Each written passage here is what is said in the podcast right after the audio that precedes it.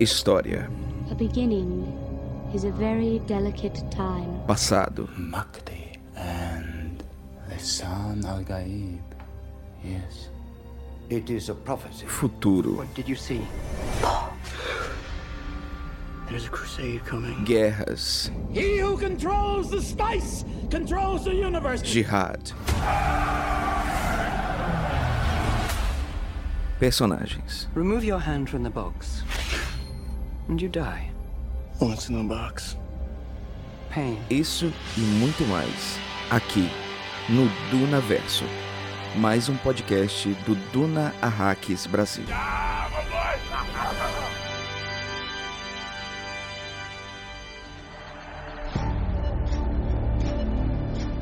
E aí, meus caros Fremen, aqui é Bruno Burff e eu sou o Duque Mentat. Aqui é Clarice Perrot, eu sou a Reverenda Madre.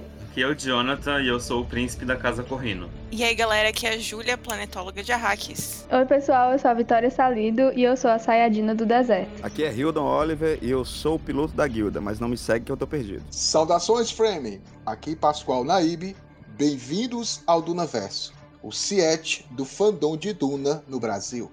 Mentate Bruno, emoções à flor da pele, trailer já saiu, e aí? Olha, estamos aqui hoje num episódio que poderia muito bem se chamar Feira do Peixe. Porque eu vou preferir chamar de Grande Família, porque a família Dunacast está aqui em peso. Todo mundo que importa no Dunacast está aqui hoje para discutir o que nós esperamos do grande filme de Denis Villeneuve, que vai ser lançado em outubro. A gente juntou essa galera toda, essa galera que fez parte até aqui e vai continuar com a gente até o final do DunaCast para discutir o que, que a gente espera desse grande filme. Mas antes, vamos para a Secretaria da Princesa Irula.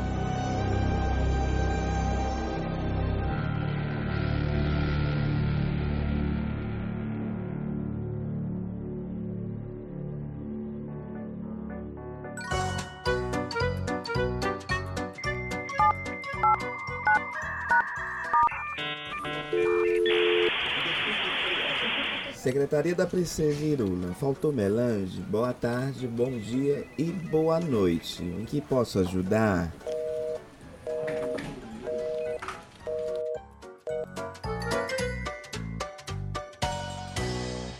Meu caro Naíbe, hoje temos uma secretaria, um dia de trabalho mais curto, é isso mesmo? Tinha que ser, porque eu tô de ressaca. Não, André, não. Já fica cachaça? Me dê, babai. Tanto de ressaca como também emocionado, passei a noite em claro, revendo milhares de vezes o trailer que saiu do filme. Então nada mais justo que a nossa patroa dar um descansozinho pra gente hoje.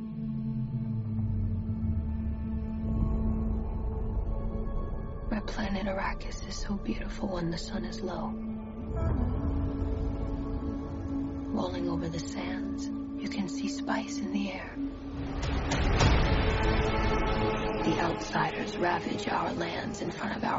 Eu fiquei sabendo que ela te deu uma licença, você vai viajar, né, Pascoal? Conta mais pra gente quais são os seus planos aí.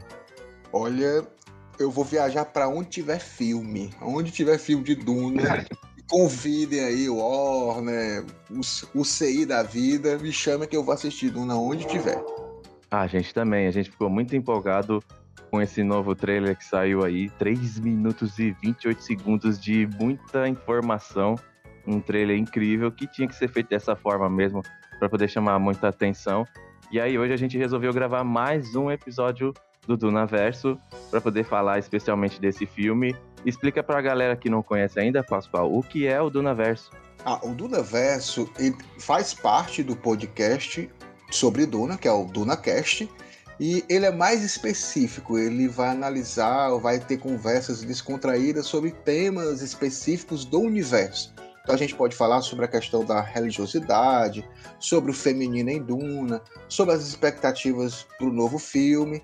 Então a gente tem uma gama de, de assuntos que a gente vai abordar no decorrer do tempo. Exatamente. O DunaCast convencional analisa detalhadamente cada um dos 48 capítulos de Duna em episódios semanais, sempre lançados às sextas-feiras. E agora a gente tem o Dunaverso, que é uma série diferenciada que vai analisar de modo abrangente o universo de Duna, trazendo assuntos é, que fazem parte da construção não só literária do universo de Duna, como do contexto do livro Duna. O primeiro episódio já foi lançado, você pode ter acesso, já está no nosso feed, e foi sobre a, a saga Duna no Brasil, a história da publicação da saga Duna no Brasil. A gente aqui teve o prazer de receber o Adriano Fromer, que é o diretor executivo da editora Aleph. Foi um episódio incrível. E agora a gente vai lançar o segundo episódio do Dunaverso para falar especialmente sobre o que nós aqui, que fazemos parte da família DunaCast, esperamos, o que, quais são as nossas expectativas para esse filme. Não é isso mesmo, Pascoal? Isso mesmo. E vale lembrar também, Bruno, que logo após o nosso podcast com Adriano Fromer, nós fomos convidados também para participar de uma live no Instagram da editora Aleph para falar também sobre nossas expectativas sobre o filme. E foi uma live sensacional, não foi, Bruno? Com certeza, a gente conseguiu é, falar do universo de Duna de uma maneira bem descontraída. Lá também sobre um pouco das nossas expectativas para o filme. A gente teve com o Lucas do Combo, do canal Combo lá, que foi muito interessante. Essa live está salva no IGTV do Instagram da editora, da editora Aleph. Você pode acessar lá para assistir, conhecer um pouco mais do universo de Duna, conhecer um pouco mais do nosso projeto aqui, o DunaCast. É o único podcast no Brasil voltado ao universo de Duna. Siga o DunaCast nas redes sociais assine o DunaCast no seu agregador de podcast preferido, ou então ouça o DunaCast no YouTube, baixe no Mediafire, tem DunaCast em todas as plataformas possíveis, as que importam para você ouvir o DunaCast. Mas agora, Pascoal, tem uma coisa muito interessante acontecendo também, que a gente está desenvolvendo o DunaCast, o Duna Hacks Brasil, e o Livre Café, por favor, está representado aqui hoje pelo Jonathan queria que você falasse sobre a leitura coletiva que a gente está organizando e que vai tomar lugar em agosto. Fala pra gente, explica um pouco mais. A leitura coletiva, ela partiu de uma necessidade que a gente estava vendo do público, né? A gente viu que cada vez mais as pessoas, quando conhecem Duna, quando assistem um trailer, quando assistem um teaser, eles ficam enlouquecidos com o que vê e querem, de qualquer maneira, ler o livro. E aí, o nosso grande parceiro, nosso príncipe corrino, o Jonathan. É lindo, muito bonito. Ele tá com barba, né? E o Jonathan entrou em contato comigo, com a gente aqui, com o Duna Hacks Brasil e com o DunaCast, dizendo que estava querendo muito fazer uma leitura coletiva. E isso casou um pouco com a ideia que e o Bruno a gente já estava conversando antes. E aí, claro, um parceiro, um parceiro de longa data, que é o Jonathan, na mesma hora a gente aceitou e o Jonathan pode falar um pouco mais. É, eu já eu já tava com muita vontade de reler Duna para poder assistir o filme. E eu já tinha feito a leitura de Duna, acho que no final do ano passado ou começo desse ano, não tenho certeza. E eu já tinha postado lá no meu Instagram, Livre Café, por favor. Então, muita gente já tinha ficado interessada. E sempre quando eu postava de novo alguma coisa relacionada a Duna, muita gente falava: Ah, eu quero muito ler esse livro porque eu já vi você falando tanto dele e tal, e o pessoal fica curioso, sabe? Daí eu pensei, né? Eu tava querendo fazer a releitura do livro para assistir o filme depois. Eu pensei, por que, que eu não faço uma leitura coletiva, né? Já tem tanta gente me falando que tem vontade de ler esse livro também antes do filme, que tem vontade de ler por indicação minha. Então, por que não juntar todo mundo e fazer uma leitura coletiva? E aí eu pensei, e por que não fazer uma parceria então com o Duna Hacks Brasil, com o Duna Cast, né? Que são os maiores portais de Duna aqui no Brasil que a gente já é parceiro, e juntar todo mundo e fazer uma mega leitura coletiva. E tá sendo um super sucesso, assim. A gente já conseguiu lotar o grupo no WhatsApp no primeiro dia que a gente anunciou a leitura coletiva. Já tivemos que abrir mais um grupo no Telegram também e tá sendo um sucesso. A leitura nem começou ainda efetivamente, porque começa agora só em agosto, mas já tá todo mundo lá animado, empolgado, interagindo e todo mundo ansioso para começar essa leitura. E eu tô muito feliz com o resultado que já tá tendo já desde o começo. Só para complementar, são, são quase 500 inscritos para a leitura coletiva. É, já, e ela nem já. começou.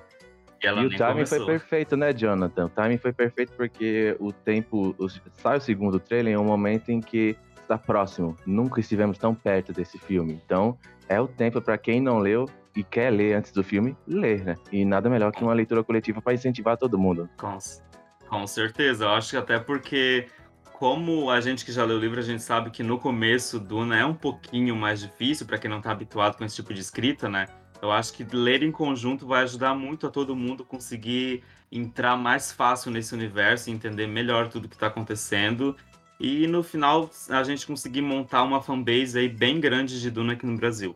Certo, Pascoal, conta pra galera aí quando é que vai ser a live de lançamento dessa leitura coletiva, onde vai ser, pra galera já se aglomerar virtualmente para acompanhar essa leitura coletiva.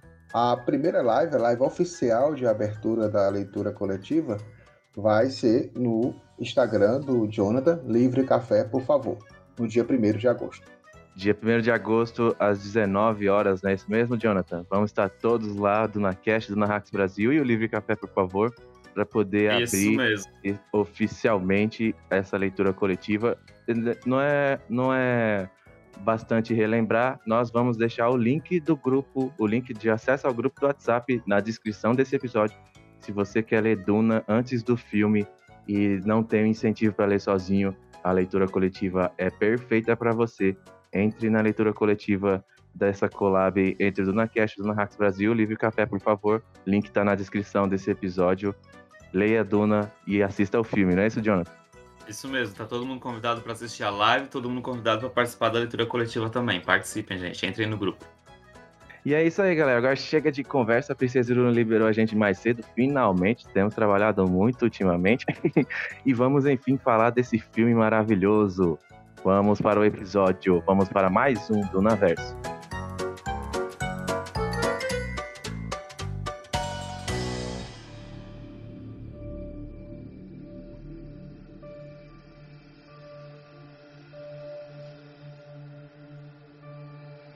Meu caro Naíbe, estamos animados, não estamos? Muito animados, muito emocionados também. Olha, meu caro ouvinte, ouvinte do DunaCast, nós estamos muito animados porque nunca, nunca esteve tão perto do lançamento do filme Duna. E eu vou dar a prova para vocês agora. Essa música que vocês estão ouvindo nesse momento, ela se chama Paul's Dream e ela faz parte da trilha sonora oficial do filme Duna de Denis Villeneuve, a trilha composta pelo Hans Zimmer.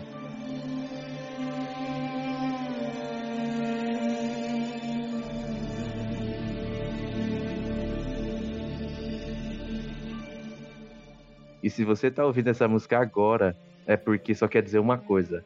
Nunca estivemos tão perto, enfim, de ter uma adaptação cinematográfica, uma adaptação cinematográfica de respeito da obra de Frank Herbert. Estamos tão perto que chegou o ponto de a gente já ter acesso à trilha sonora original do filme, Pascoal. O quão incrível é viver esse ano, é viver esse momento em meio a tanta coisa difícil que a gente está vivendo. Duna chegou. Duna chegou e eu vou apenas é, citar uma entrevista do Denis Villeneuve e ele fala: Duna é de longe o melhor filme que já fiz.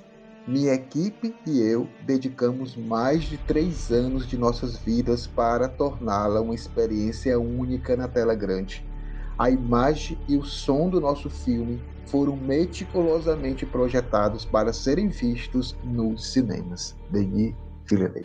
And uh, it was, uh, from the start, it was like, a, I would say, a very close relationship a collaboration about uh, this project that has been the biggest challenge in my life. Yeah. Essa frase dele é muito forte porque nós estamos falando do cineasta mais aclamado do momento, cineasta que nunca fez nenhum filme ruim, e aí ele vira e diz que Duna é o melhor filme que ele já fez. Denis Villeneuve não, nunca é demais relembrar, é franco-canadense, já fez filmes como Incêndios, The Prisoners, é, A Chegada, Blade Runner 2049, todos filmes aclamados pela crítica, todos os filmes que colocaram ele no status de cult, e agora ele está lutando para poder fazer um filme que seja, que tenha a sua característica artística, a sua força primordial do seu cinema visual, mas também que tenha um apelo público, que tenha um apelo comercial. Eu acho que esse é o grande desafio que o Denis Villeneuve vai ter para esse filme, né, Pascoal? Sim, esse é o grande desafio. E assim que ele terminou o Blade Runner 2049, que é um filme aclamado tanto pelos fãs originais do Blade Runner como pela crítica, mas infelizmente é, não teve um, um, uma bilheteria satisfatória. Ele disse que nunca iria repetir esse mesmo erro, porque quando ele começa a fazer um filme nessas proporções, nessa grandiosidade, acaba ficando numa bolha e não ouvindo bem o que é que as pessoas de fora podem querer. Não somente o nicho, né? Não somente os fãs. E Duna é muito isso. É um, é um nicho.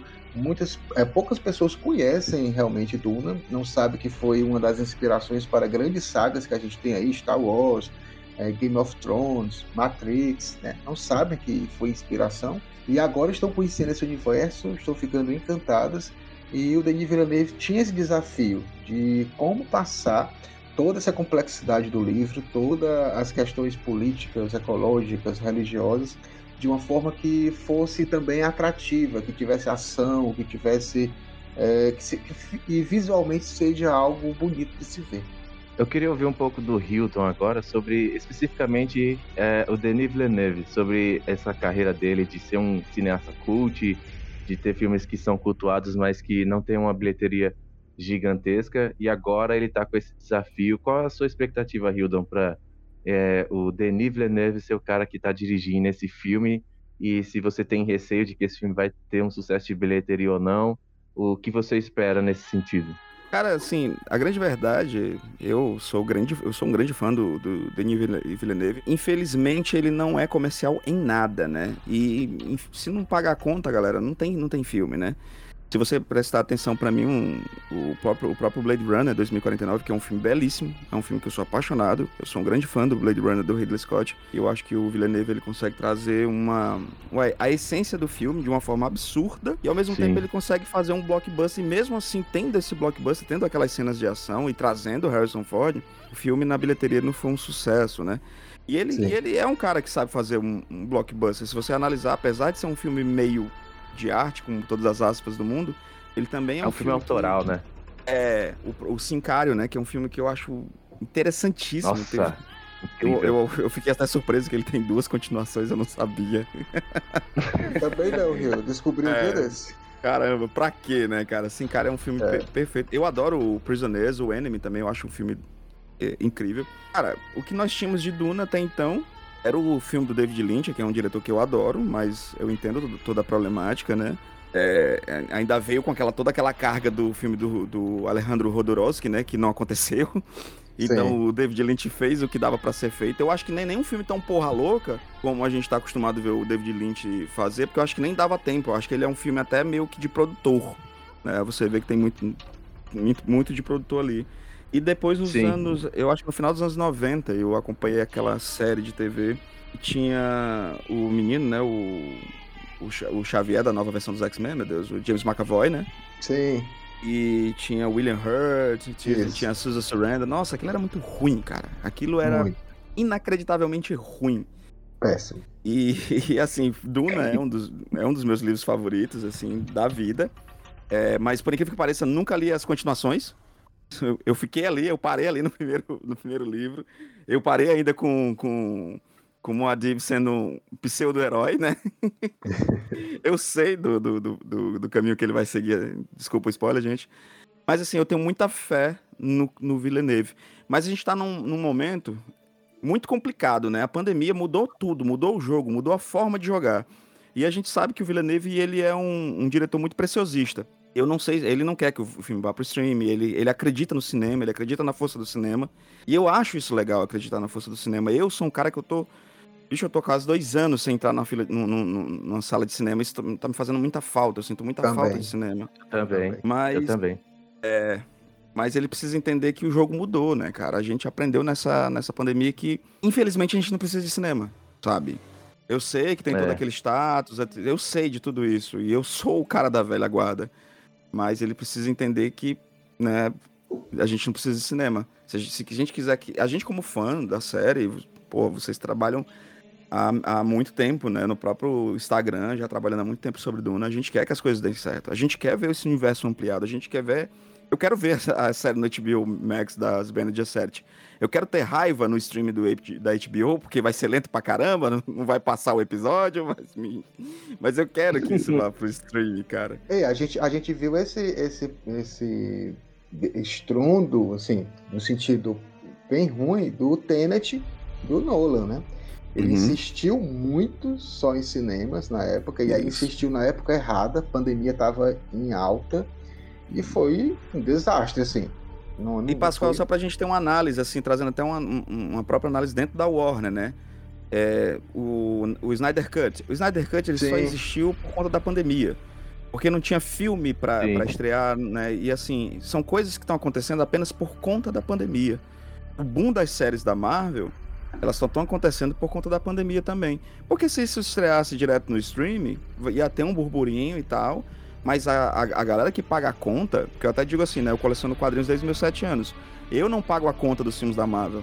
Quem paga é o cara que nunca leu um quadrinho na vida, mas faz festa de aniversário com personagens da Marvel.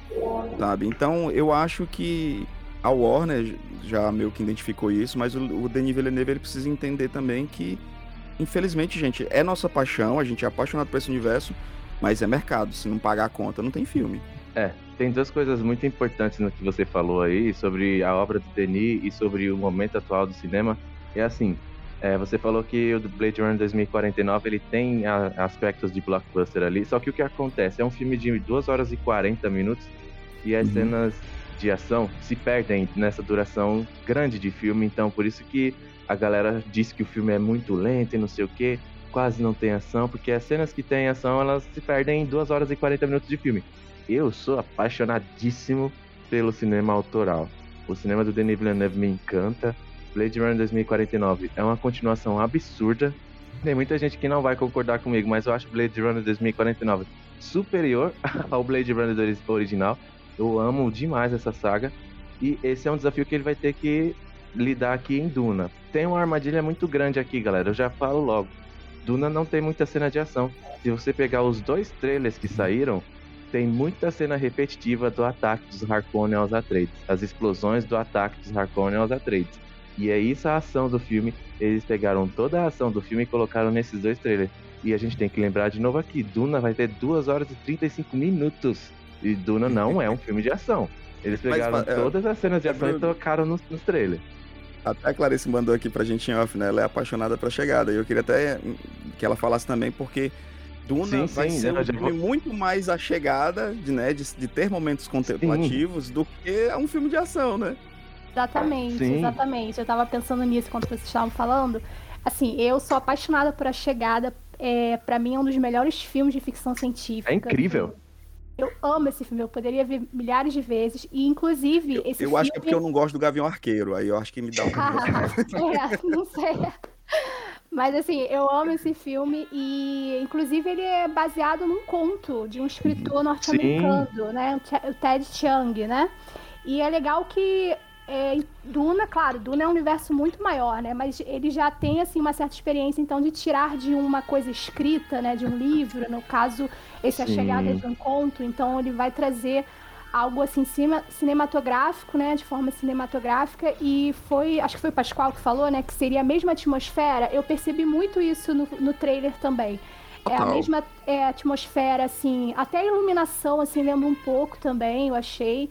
É, a iluminação do filme Duna lembra um pouco com a chegada e também a questão do, daquela coisa psicológica também que tem muito na chegada que ele trouxe aquela atmosfera Sim. eu acredito que vá também ter em Duna, né? Então eu acredito que eu vou amar também por isso também, né? Porque já foi um pouquinho uma prova assim na chegada, né? Deu um pouquinho de como é. será essa produção assim de forma cinematográfica, né? A Chegada é um filme estupendo, não tenho o que dizer desse filme, é um filme absurdo. É, é tanto que muitas das músicas que vocês ouvem aqui na, na trilha sonora do Duna Cast é da trilha sonora de A Chegada, porque Inclusive, é um filme... eu como editor, eu quero fazer um protesto. Bruno, me consiga umas músicas maiores, que eu não aguento mais música de um minuto. Mas é um filme que tá, tem muito desse lance da, que a Clarice acabou de falar, sobre uma ficção científica hardcore. E é um filme muito autoral. A identidade do Denis tá nesse filme. É, o aspecto cinematográfico da coisa, o visual, a fotografia, é uma marca muito forte do Denis. E a Clarice está certa em falar que é, muito de A Chegada vai estar em Duna, até porque, infelizmente, a gente tem aí a morte do Johan Johansson, que é um grande artista musical, ele era um musicista que trabalhou com o Denis em é, é, Sicário, trabalhou em A Chegada, e ele ia fazer a trilha sonora de Duna, só que aí ele infelizmente faleceu de overdose, e aí o Denis teve que se virar para o Hans Zimmer. Então, muitas das características cinematográficas do, Hans Zimmer, do, do Denis vão estar em Duna, e de novo, existe uma armadilha comercial aí. Os dois trailers repetem muitas cenas de explosão dos ataques dos Harkonnen aos Atreides, mas o filme Duna, não se engane, não é um filme de ação. E aí o Denis também está como parte de, de, estratégia de marketing, falando o tempo todo, o tempo todo está sendo dito que Duna é um filme para ser visto no cinema, na tela grande, ou seja, estão tentando impulsionar as pessoas a irem no cinema ver esse filme. Só que é como o Hilton falou, o mundo mudou.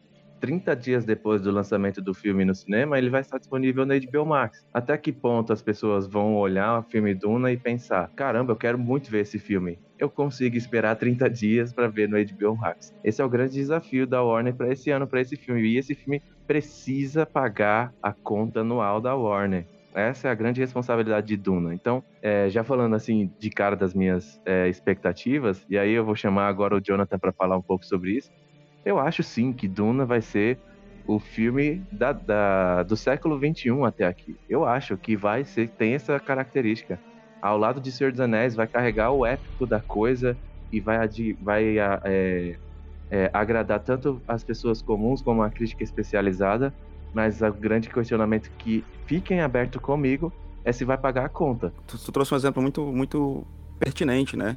Senhor dos Anéis é um dos meus livros favoritos, né? Apesar de que eu sou mais apaixonado pelo Hobbes e tal. E para mim, ver o Senhor dos Anéis no cinema foi, foi incrível. E ver Duna nos cinemas da forma como tem que ser, da forma certa, da forma melancólica, da forma contemplativa, que Duna também é sobre isso. Para mim vai ser incrível, vai ser perfeito e ele tem tudo para ser o grande sci-fi. O que o, que o, o, o Senhor dos Anéis fez em resgatar o medievalismo, né, a, a fantasia, né, a, a, alta fantasia. fantasia. O Duna tem tudo para fazer com, com o sci-fi, cara. Trazer um bom sci-fi. A gente tá cansado Sim. de ver aquelas porqueiras de sci-fi que tem aí, bicho.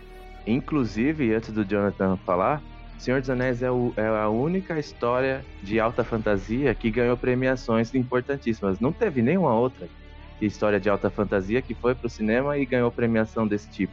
Então é o desafio de Duna fazer isso com sci-fi agora. E aí, Jonathan? Cara, eu, eu sou suspeito a falar porque eu sou muito fã desse livro também. Ele também é um dos meus livros favoritos da vida. E olha que eu li faz pouquíssimo tempo. E quando eu tava assistindo o segundo trailer, quando saiu, eu literalmente tava quase pulando em cima da cadeira quando eu tava vendo o trailer. Inclusive, eu mandei um áudio berrando pro Pascoal no WhatsApp falando do trailer. Porque eu fiquei muito, muito, muito, muito empolgado com o trailer. Eu assisti o trailer acho que mais cinco vezes. Depois eu assisti mais a live de vocês reagindo ao trailer. E enfim, eu fiquei assim, enlouquecido com o trailer. E porque eu acho que. Por, eu tava com um pouquinho de medo desse filme se eu adaptar Duna, porque é, a gente que é leitor assíduo, a gente é aquele tipo de leitor chato que sempre vai dizer isso não é igual no livro, sabe? E a gente sempre acha que o, que o livro acaba sendo melhor. Então eu tava com medo do filme mudar muita coisa importante que eu considerasse importante e eu não gostar do filme, sabe? E o filme tá prometendo muito. Mas quando eu vi o trailer 2, eu pensei, aquela introdução da Shane no começo do trailer, para mim já me convenceu de que o diretor vai conseguir transmitir exatamente a mensagem do livro, porque ele já começa com a Shane falando uma questão ali do planeta dela, da, do meio ambiente e tudo mais. E eu, eu tô super acreditando agora, eu tô muito ansioso que esse filme vai ser o filme da década e com certeza que nem vocês falaram aí, vai ser um filme que vai resgatar o sci-fi e, e, vai ser a, a nova cara dos filmes de ficção científica, assim. E eu tô muito empolgado, muito empolgado mesmo. E eu não consigo entender quem viu esse trailer 2 e acha que esse filme não vai ser bom, sinceramente. É, Realmente. Eu queria ouvir um pouco da, da Júlia e depois da Vitória sobre bem essa relação de o filme vai ser bom e vai ter sucesso, mas antes eu até queria trazer um pouco mais da Clarice aqui, porque a Clarice tem um exemplo muito é, importante no que a gente está vendo. Na verdade, ela é um exemplo muito importante do que a gente está vivendo, porque a Clarice, ela teve, ela foi, ela pegou Covid e ela conseguiu vencer a Covid. E eu acho que esse é o grande ponto nesse momento de as pessoas se verem aptas a enfrentar o perigo da pandemia para irem ao cinema para ver esse filme, ou então pensarem, não, é, eu posso ver em casa, esperar os 30 dias. É, as coisas acontecem de maneira diferente em todos os cantos do mundo. A gente recentemente teve a Eurocopa e os estados estavam parcialmente lotados já, porque a Europa já está é, é, se comportando muito melhor contra a pandemia.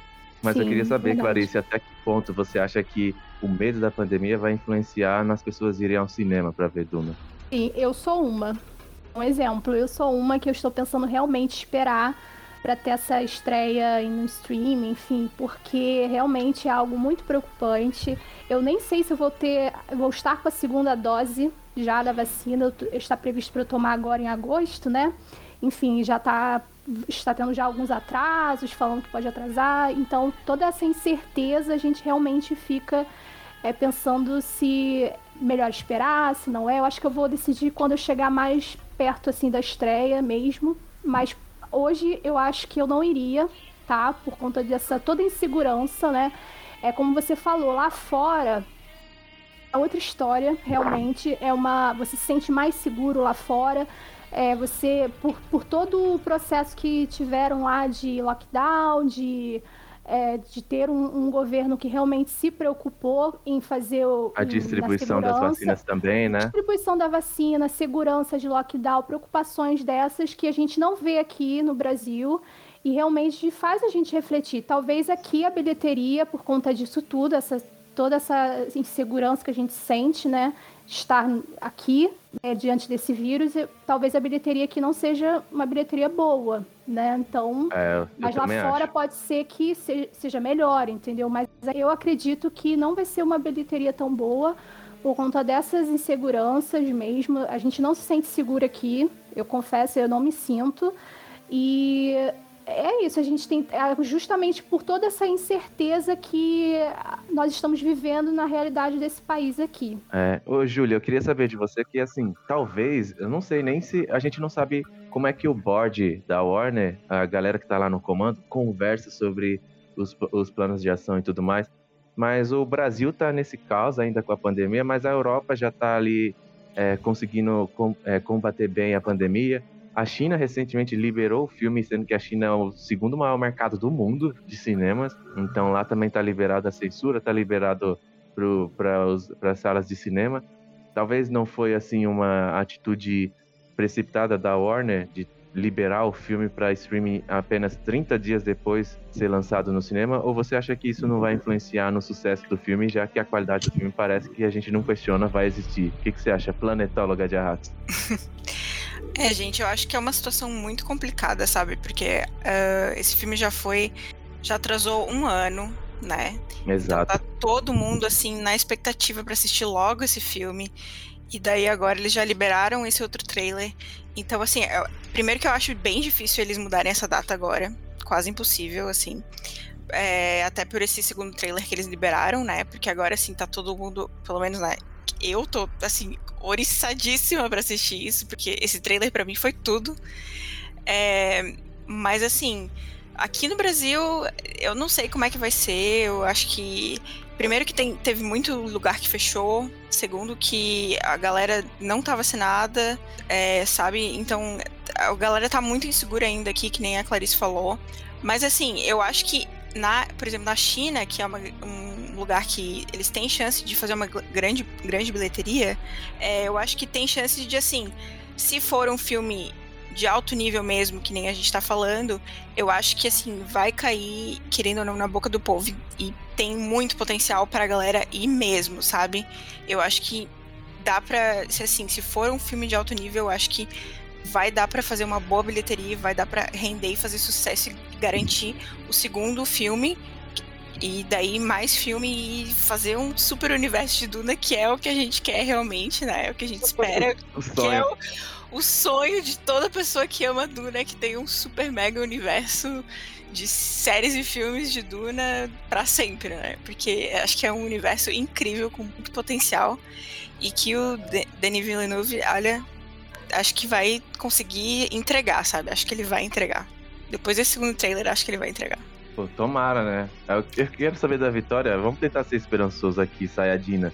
Porque assim, como os, os nossos colegas falaram, é, eu mesmo tô sem, tô sem ir ao cinema desde fevereiro do ano passado, quando eu fui ver 1917. Foi o último filme que eu vi no cinema. Então tem Nossa, todo eu esse também. tempo aí sem. é, foi, Cara, podia ser pior. Podia ter visto Star Wars o último, como foi meu caso. É, foi o- é, foi o meu, foi o meu. Nossa, horrível. Nossa. Cara, que ódio.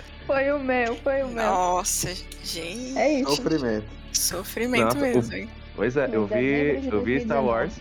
É, 2000, é deze- dezembro de 2019, né? Aí tem 2019. em janeiro. Em, em janeiro eu vi Adoráveis Mulheres, que é um filme incrível da Greta Gerwig.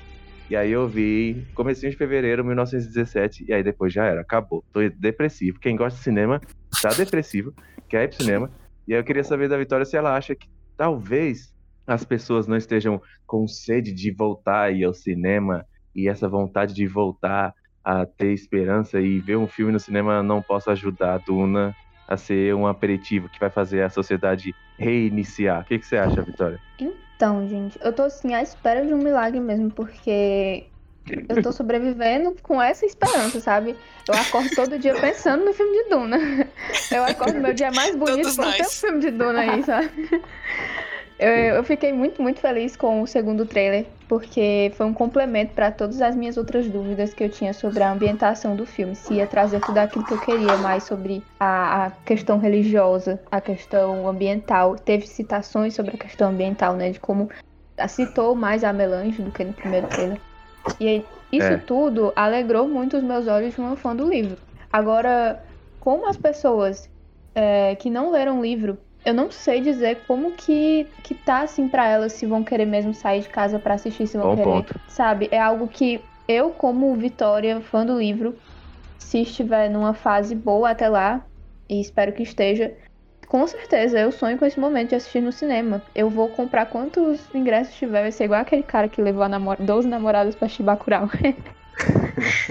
a Vitória levando 12 pessoas pra assistir Duna. Se tudo, te dá- se tudo assim tiver seguro, né? E eu espero Uhum. que isso esteja. Mas para alguém que eu conheço amigas que, mesmo assim, se empolgando com o trailer, não leram o livro, falaram, ah, eu vou esperar sair no streaming, sabe? Nossa, E eu isso é fico triste chateada, assim, eu fico triste porque é algo que eu sei que depende muito do, do sucesso no cinema. E é algo que é- deixa o meu coração, assim, bem, bem apertado. Mas eu tô muito ansiosa e eu tô feliz demais. É o momento certo pra ser fã de Duna. É isso, é a diferença. Tem as pessoas que leram o livro, que conhecem Duna, e tem as pessoas que não fazem ideia. A- o grau de importância que esses dois grupos vão dar pro filme, o ato de ir ver o filme no cinema, é diferente, né, Pascoal? Sim, é diferente, mas eu queria também colocar uma coisa assim, que assim, a gente é fã, a gente tá na nossa bolha, claro que se aparecer a- só a, a poeira lá de Arax, a gente tá achando lindo, né? Não tem como não achar. Mas assim, houve um evento ainda. My planet, my planet Arax is so beautiful. My planet Arrakis is so beautiful when the sun is low. Rolling over the sands, you can see spice in the air. Já era, já, já comprou a gente. É, eu já tava chorando. Comprou nós, eu já tava chorando, tava toda arrepiada. Pascoal, Pascoal, Ah. os caras são tão inteligentes, bicho. São tão- o Denis Villeneuve ele é tão inteligente que ele Muito. bota toda essa ambientação filosófica, mas eles ele bota também aquele gostoso do Jason Momoa, cara. Sim, Verdade. E nesse É. trailer tem Jason Momoa pra caralho. Tem Jason Momoa assistir com barba, tem. Jason Momoa sem barba. Tá, tá uma delícia. Não, Rio, Minha mãe vai olha, assistir por causa dele. Dreams make good stories. Everything important happens when we're awake. You. Put on some muscle? I did?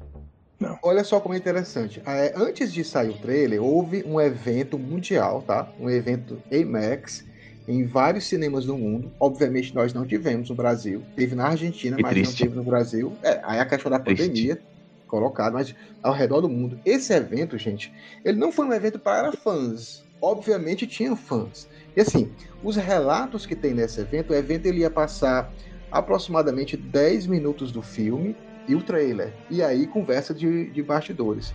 E todos que foram, sim, muita gente que não, não, não é fã de Duna, mas é crítico, disse que a, a diversidade do público nesses cinemas para assistir Duna era uma coisa incrível. Ele via tanta gente jovem como gente mais velha. E a reação era assim de todo mundo batendo palmas, animado. E eu vou só colocar aqui alguns algumas é, citações, né? Um dos caras falou: fui convidado para ver um conteúdo exclusivo de Duna, incluindo trailer novo e IMAX, e é justo dizer que superou minhas expectativas. Mal posso para esperar esse, ver esse filme. E, e todos falavam isso, e aí a gente é, vê que realmente, o- como o Miro falou, o, o Villeneuve ele foi muito inteligente. Ele vai usar tanto Shani. A Shani ela não ia ter tanto tempo de filme. E o Villeneuve conseguiu encaixar isso aí. E Duna. Zendaya, é, né? E a Zendaya. E Duna, é, ele vai estrear oficialmente assim em Veneza, dia 3 do 9, né? E oficialmente assim no circuito mundial, na França e na Bélgica, dia 15 de setembro. E nos Estados Unidos, dia 22 de outubro, simultaneamente com streaming. Então, Duna, Duna vai ter esse Deixa eu, deixa eu também te fazer aqui, ó. A Vitória, ela trouxe até umas informações de uns prints muito legais aqui pro nosso bate-papo aqui. Porque isso aí, por exemplo, essas mensagens, é mensagem da crítica especializada. É mensagem daquele cara do, ten, do tênis verde, ou o cara que vai pro cinema. É a nossa Sim. mensagem, é a mensagem que a gente provavelmente vai escrever e quer ouvir. Só que quem paga a conta, é como eu falei mais uma vez, é, eu, eu nunca esqueci, eu fui numa festa de uns primos de uma ex minha, era a festa temática dos, dos, dos Vingadores. E como eu falei, eu sempre colecionei quadrinhos. Eu disse, ah, que legal que vocês têm essa conexão com os quadrinhos. Aí eles olharam assim pra mim, quadrinhos? Não, é só por causa dos filmes. Eu nunca nem li quadrinho na minha vida. No máximo, deve ter lido Turma da Mônica. E quem paga a conta, o público geral, escreve coisas como essas aqui que até a Vitória mandou pra gente, né? Gostei do começo do trailer, mas quando tava na metade, meio que encheu o saco. E eu só fiquei, af, e longo, acaba logo, só espero que o filme em si seja bom. A gente vive a geração de que as pessoas estão colocando velocidade 2 no WhatsApp, em que as pessoas, você inclusive estiver fazendo isso, você é um escroto que está ouvindo o, o, podcast em velocidade 2, eu passo 5 horas editando esse trem aqui para você ouvir em velocidade 2, isso é um absurdo. e assim, é, é, a gente está na, na, na, sociedade do consumo rápido e nada fica, Sim. cara, e eu fico muito preocupado com isso. Mas eu vou só te dizer uma coisa, e aí só para complementar, é, mas aí, como você mesmo falou, o Villeneuve ele não vai não vai ter o mesmo erro do Blade Runner. Assim, vocês falaram, não vai ter muita ação, eu já discordo. Sabe por quê? Porque assim, o, o, o Villeneuve colocou logo os fandoms fortes. Zendaya, Timothée Chalamet, que é enorme, a galera é jovem e vai assistir, nem que seja Momoa, maior. Momoa, Momoa. É, Momoa também, aí você vai ver toda essa galera. Então a galera vai uma outra situação. É, no Brasil, a gente está com essas restrições. Mas na Europa, em alguns outros países, não tem, gente. As pessoas estão desesperadas para sair de casa e ver uma coisa nova. Então, a, a, a, grande possibilidade das pessoas. O pessoal foi ver King Kong vs Godzilla, que é uma bomba, e gostaram. Foram ver Mortal Kombat, que também todo mundo reclama que foi uma bomba, mas é foi. muita carência, né, bicho? É muita carência. Então, assim, é, é, é, é o né? momento. As pessoas estão tão, tão querendo, tão querendo assistir.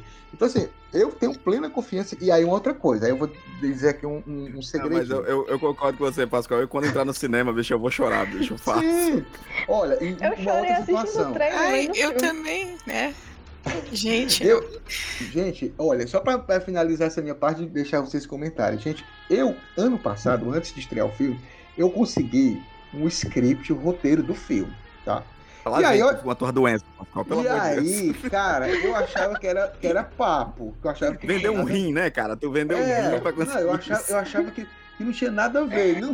Aí quando eu fui ver agora o segundo trailer, eu fui ler, eu fiquei até duas da manhã relendo. Gente, é, é descrevendo tudo que tem no trailer. É um negócio assim assustador. Então, 80%. Obviamente, esse script ele foi reformulado tanto que não tem aquela parte inicial lá do pessoal chegando em Caladan para poder convocar o Duque, porque a gente teve gravações adicionais em Duna, em Budapeste, né, em julho de 2019, então eles colocaram mais coisas.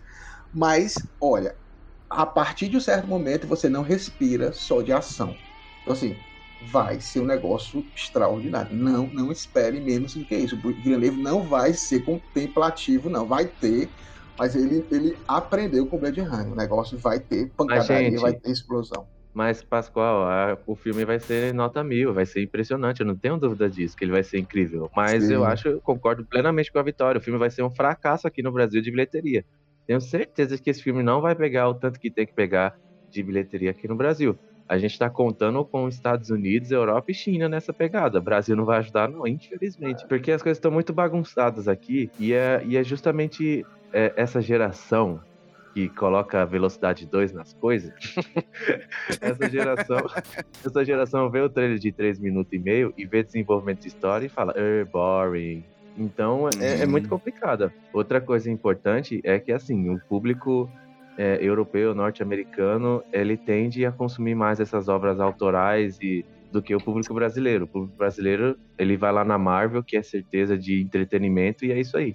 Agora você vê um, um filme de 2 horas e 35 minutos, que é baseado em um livro de 700 páginas, que é um clássico da ficção científica. Olha o tanto de camadas que tem só nessa frase, entende? É bom lembrar também que a mídia também, ela focou muito na questão também de ser semelhante com seus anéis, né? Não só a, o Arthur C. Clarke falou isso, mas a mídia aproveitou essa fala para colocar isso assim, divulgar, né? Então acho que também isso aí vai arrastar uma galera muito grande da fantasia, que adora Verdade. fantasia, entendeu? Eu mesmo, ó, eu sempre quis ler, ler Duna e tal, e aí quando falou sobre é, ser semelhante, a, o filme ser semelhante ao Senhor dos Anéis, aí eu falei comigo, não, eu preciso então primeiro ler os livros antes de, da estreia do filme, porque eu adoro o Senhor dos Anéis, entendeu? Eu amo.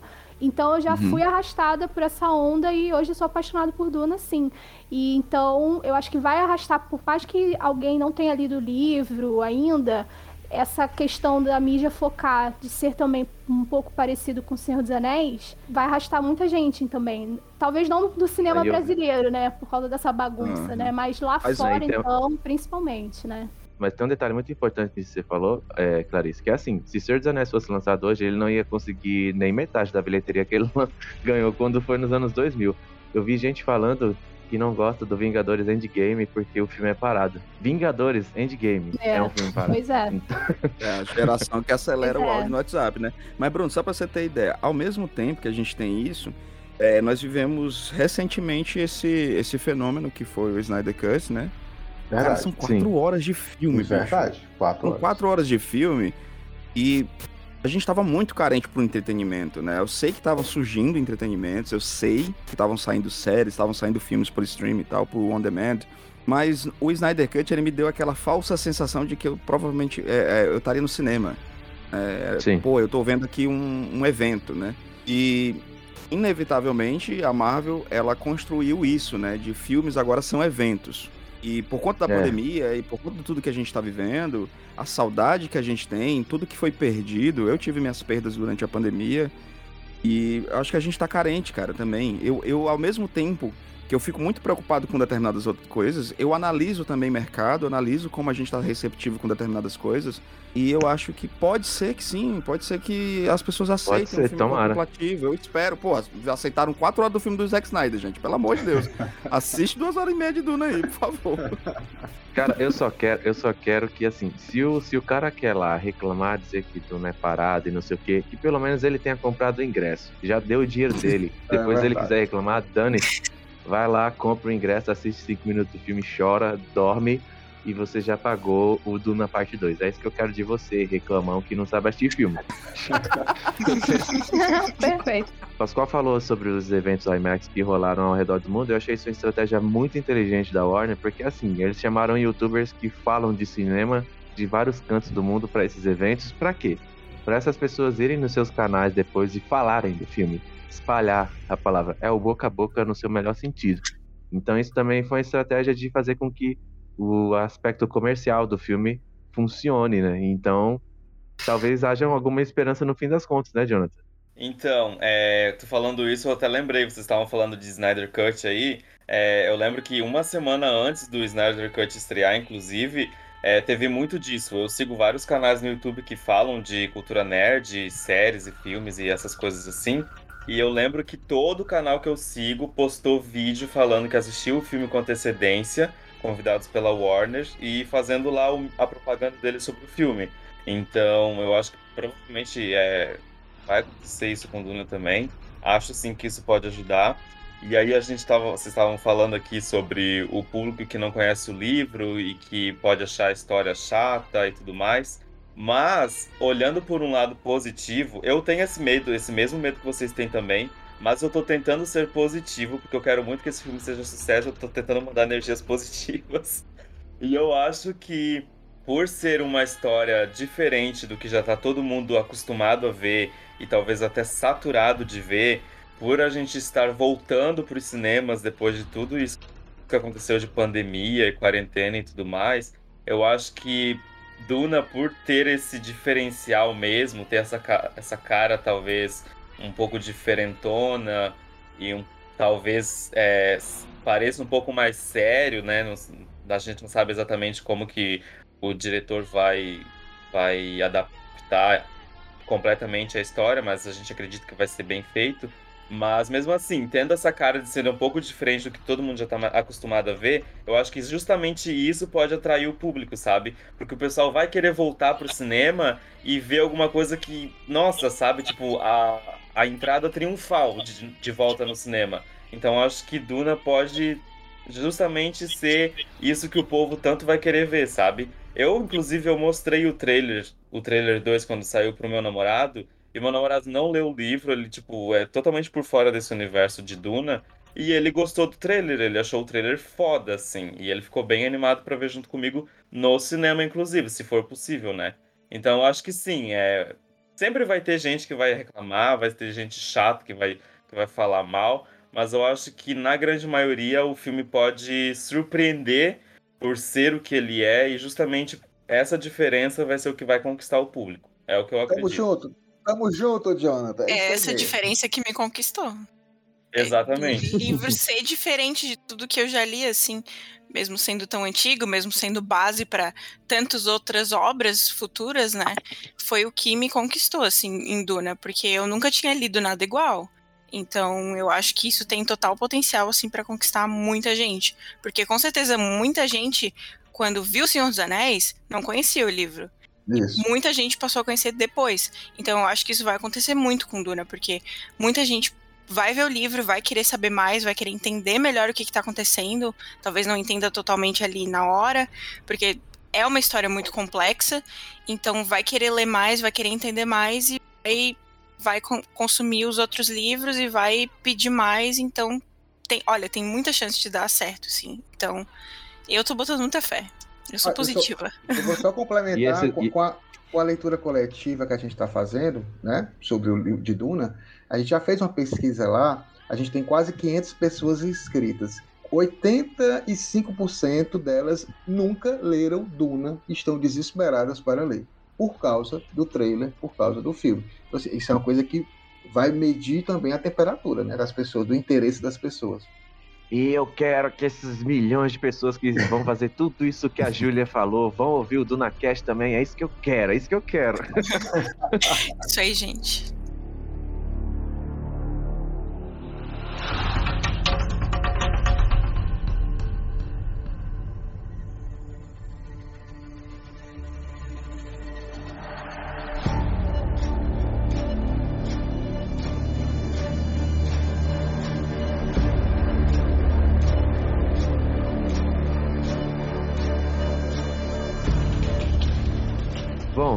Denis Villeneuve ele já afirmou em várias entrevistas, além disso que o Pascoal falou agora há pouco, sobre ele dizer que Duna é o melhor filme que ele já fez na vida dele.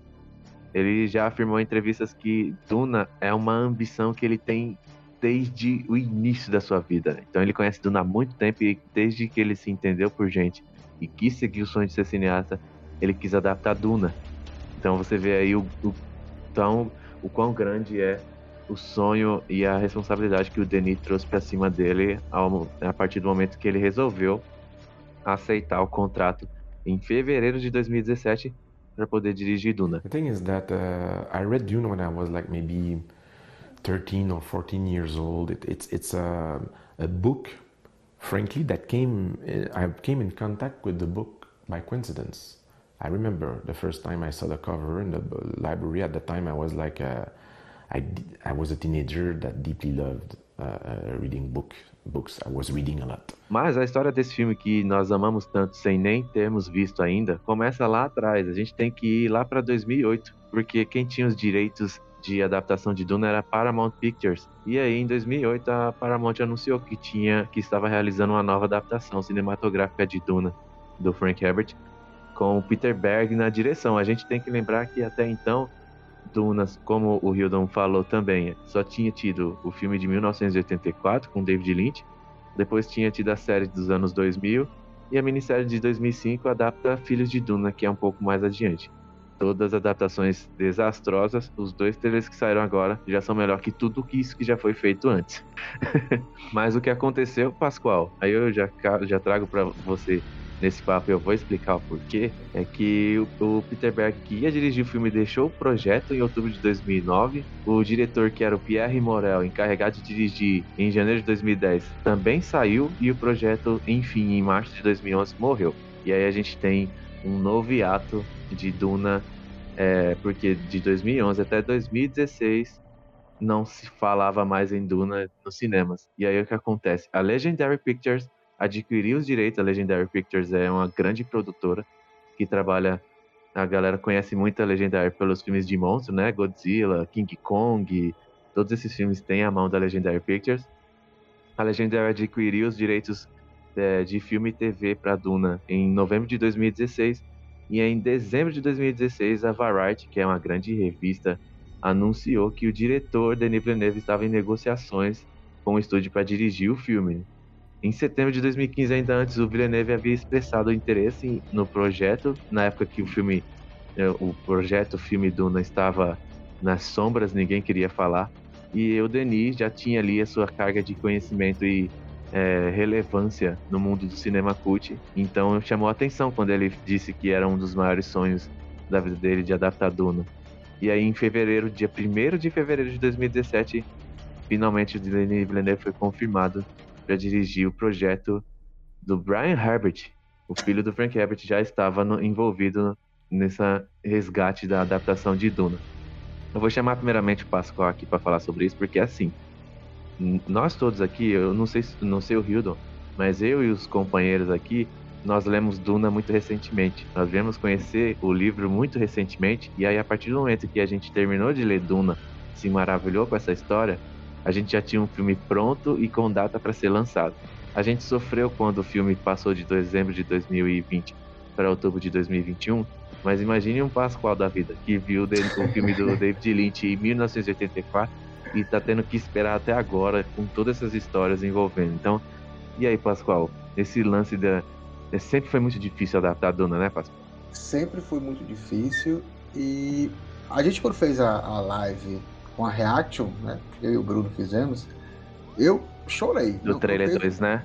Do trailer 2, não teve como. Eu, eu chorei porque é, é uma questão de, de ver a qualidade, o respeito, a fidelidade do, do, do Denis Villeneuve e, e a equipe que ele agregou, né? Todas as pessoas que estão ali ao lado do Denis Villeneuve, eles também amam essa obra eles, assim, foi um jihad pessoal deles, da equipe, né, de toda a produção, para poder criar realmente algo, assim, espetacular, magnífico, que vai revolucionar a, a ficção científica novamente nos cinemas. Assim como Guerra nas Estrelas, quando surgiu e foi a revolução, trouxe todo o público novo, é, Duna tem toda essa, essa é, condição de novamente revolucionar, como Matrix fez também, então, assim, é, a expectativa muito grande, muito grande. Aí eu assisti o filme quando garoto, em 84. O pessoal tá fazendo hora aqui, que eu já tenho 84 anos. Mas eu me desconcentrando olhando aqui. Gente, estão jogando, estão jogando memes aqui. Eu como uma velhinha. o Pascal da vida. Tudo, tudo mais aqui, mas tudo bem. Já, nessa hora, o editor, eu estou colocando. Foi a 84 anos.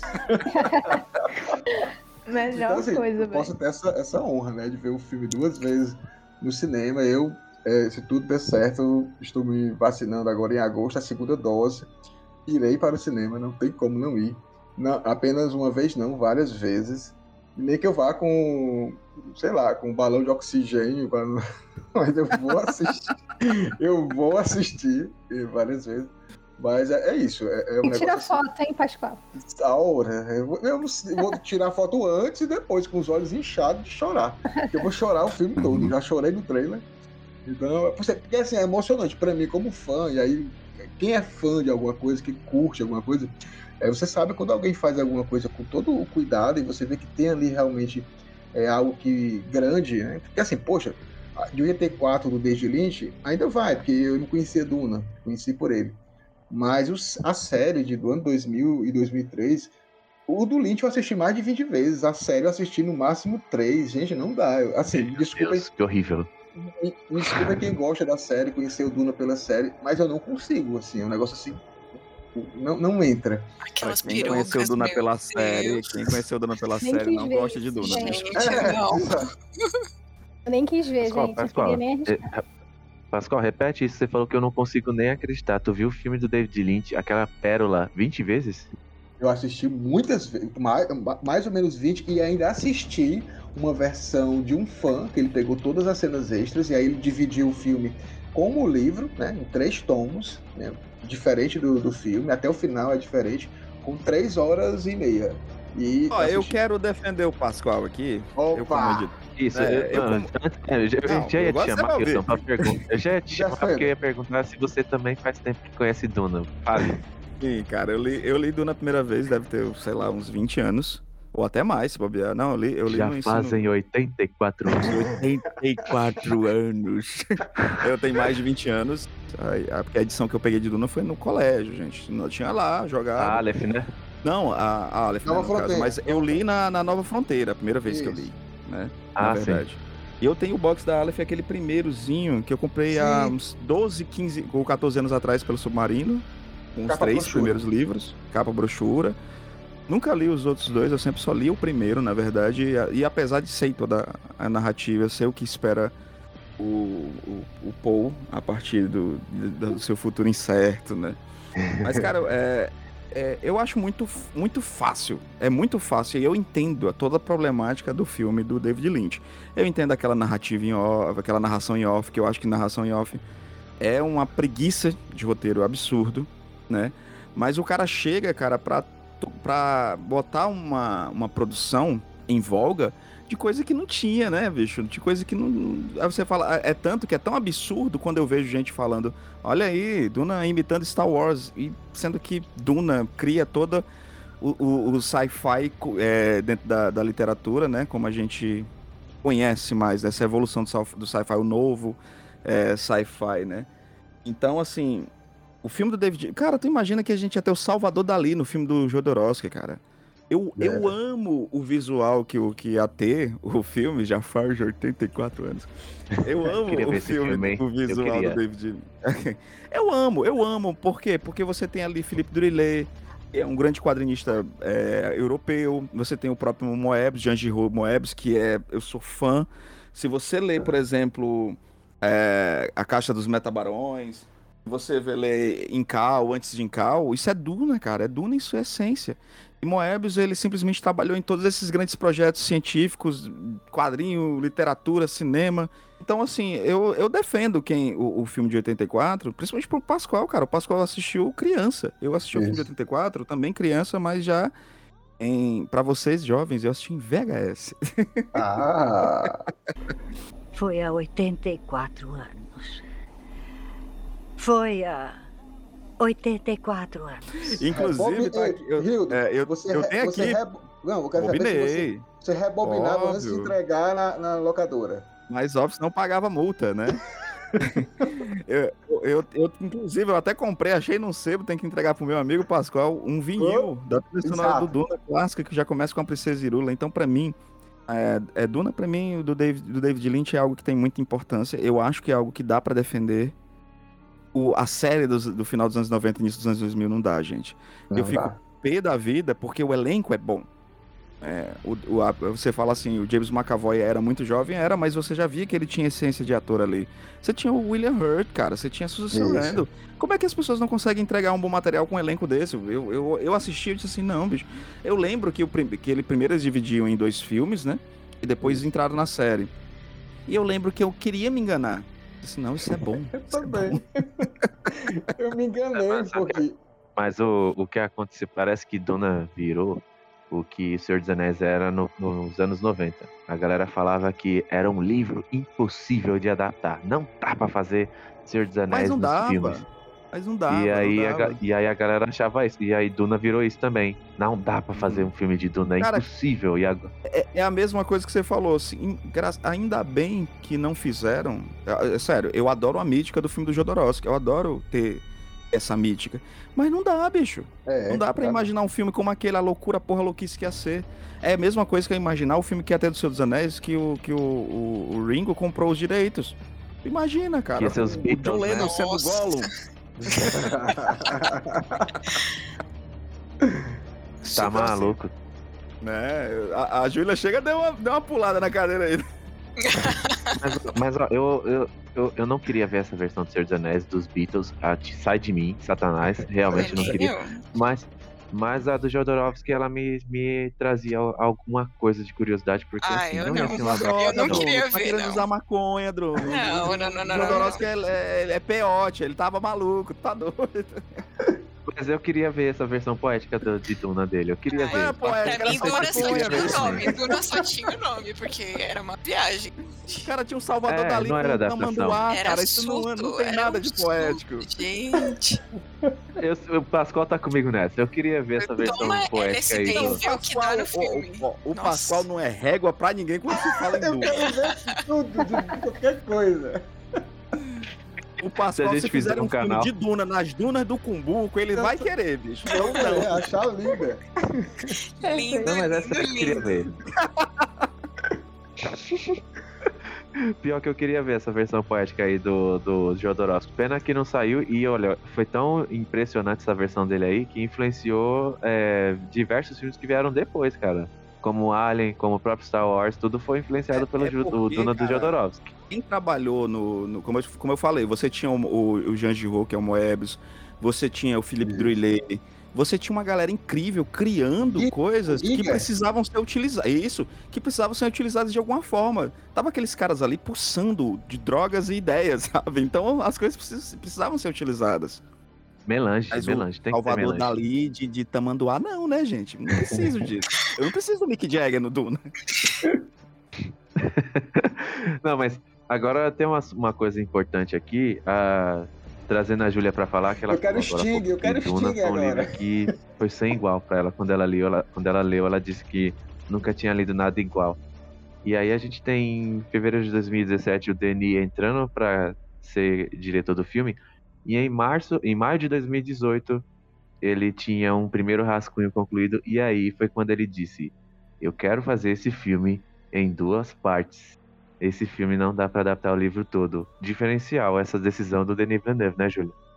Não, acertadíssima, né? Porque, como a gente vê no filme do David Lynch, ele se apressou totalmente, assim, não tinha como fazer. Não tem como fazer esse, esse livro coerente em um filme só, a não ser que você faça um filme de, sei lá, cinco horas ou uma série mesmo, porque é uma decisão muito Villeneuve acertada pra fazer. tipo isso.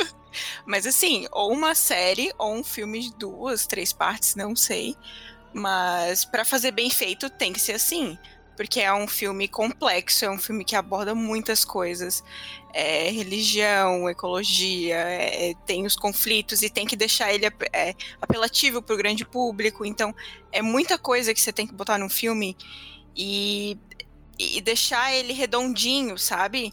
E porque, porque se tu vê o filme do David Lynch, é uma coisa apressada e que se tu não nunca leu Duna, tu não vai entender nada do que, que tá acontecendo ali, sabe?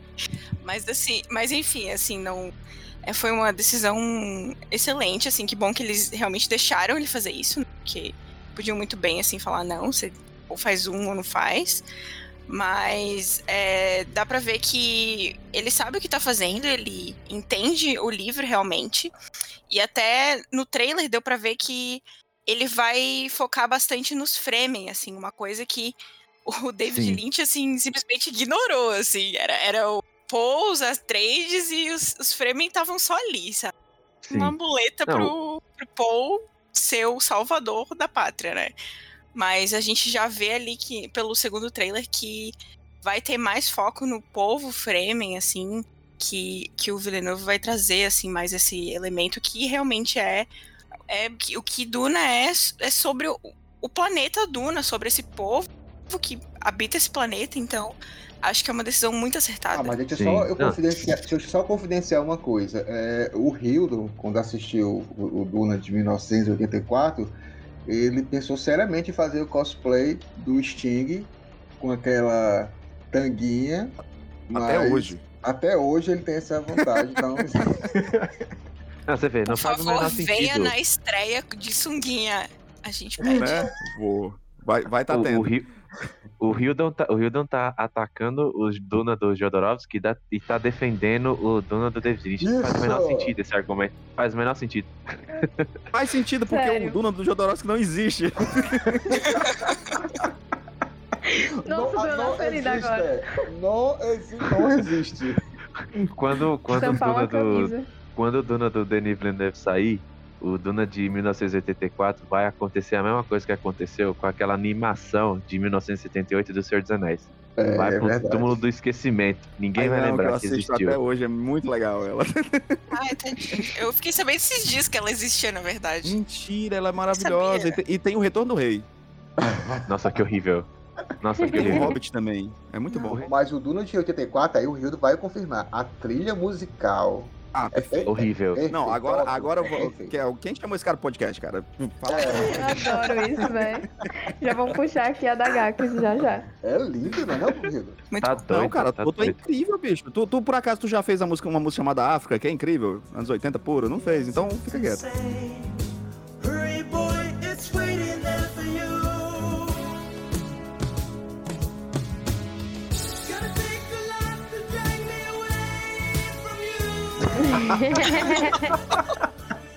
Jovens estão silenciados. Ô, louco, ao vivo.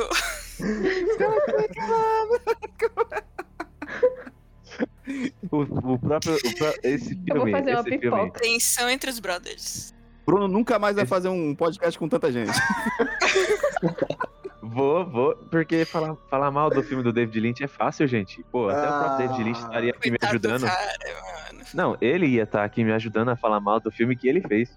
É Não, verdade, é mas, verdade. mas pronto, eh, Bruno, mas agora você pegou justamente naquele ponto que eu falei do início. É muito fácil, cara, falar mal do filme do David Lynch, quanto naquela época era o que nós tínhamos, cara. Era o que se tinha pra, pra, pra expandir a obra do, do, do, do- do Frank Herbert, cara. É muito, é muito massa, é muito incrível a gente ver essa, essa produção absurda, né, com o Villeneuve, que a gente quer muito que dê certo. A gente, porra, o Villeneuve, eu saí, eu saí de Bla- de- do Blade Runner, cara, dizendo a minha casa cultua Nossa, que David- incrível aquele filme. David Villeneuve, tá ligado? Ele virou, ele tem um, tem um, existe um altar aqui na minha casa pra ele, porque eu sou fã de Blade Runner. Nossa, sim. É, Não, e detalhe, o Blade foi Runner é de 84 também. E foi um filme incrível. Sim, mas o- tu já viu a primeira versão do Blade Runner? É uma merda. É. Aquele final lá do Stanley Kubrick não funciona. A narração em off do. Não, do cara, ele é- né? Porque imagina, o Blade Runner de, 80 do- de 84, bicho, o primeiro, a primeira versão, termina com o Deckard num carrinho entrando numa, numa floresta incrível, que são restos das gravações do, do, do, Cru- do Do Kubrick. Iluminado. o iluminado, que ele não usou, ele disse assim, o Ridley Scott, cara, acabou a grana, então deixa eu usar resto- esse resto aqui. E como é que é uma sociedade que tava no caos, no inferno, que não tinha mais nada, de repente aparece um monte de planta e uma narração em off? Não, cara. Meu Deus, planta. É, Eu tu não sabia disso, Julia? Não, eu só vi a outra. É, porque aí depois, o Blade Runner ele só vai se tornar um filme cult 10 anos depois, quando o Ridley Scott Sim. consegue lançar a versão do, do diretor. Aí ele tira aquela narração em off.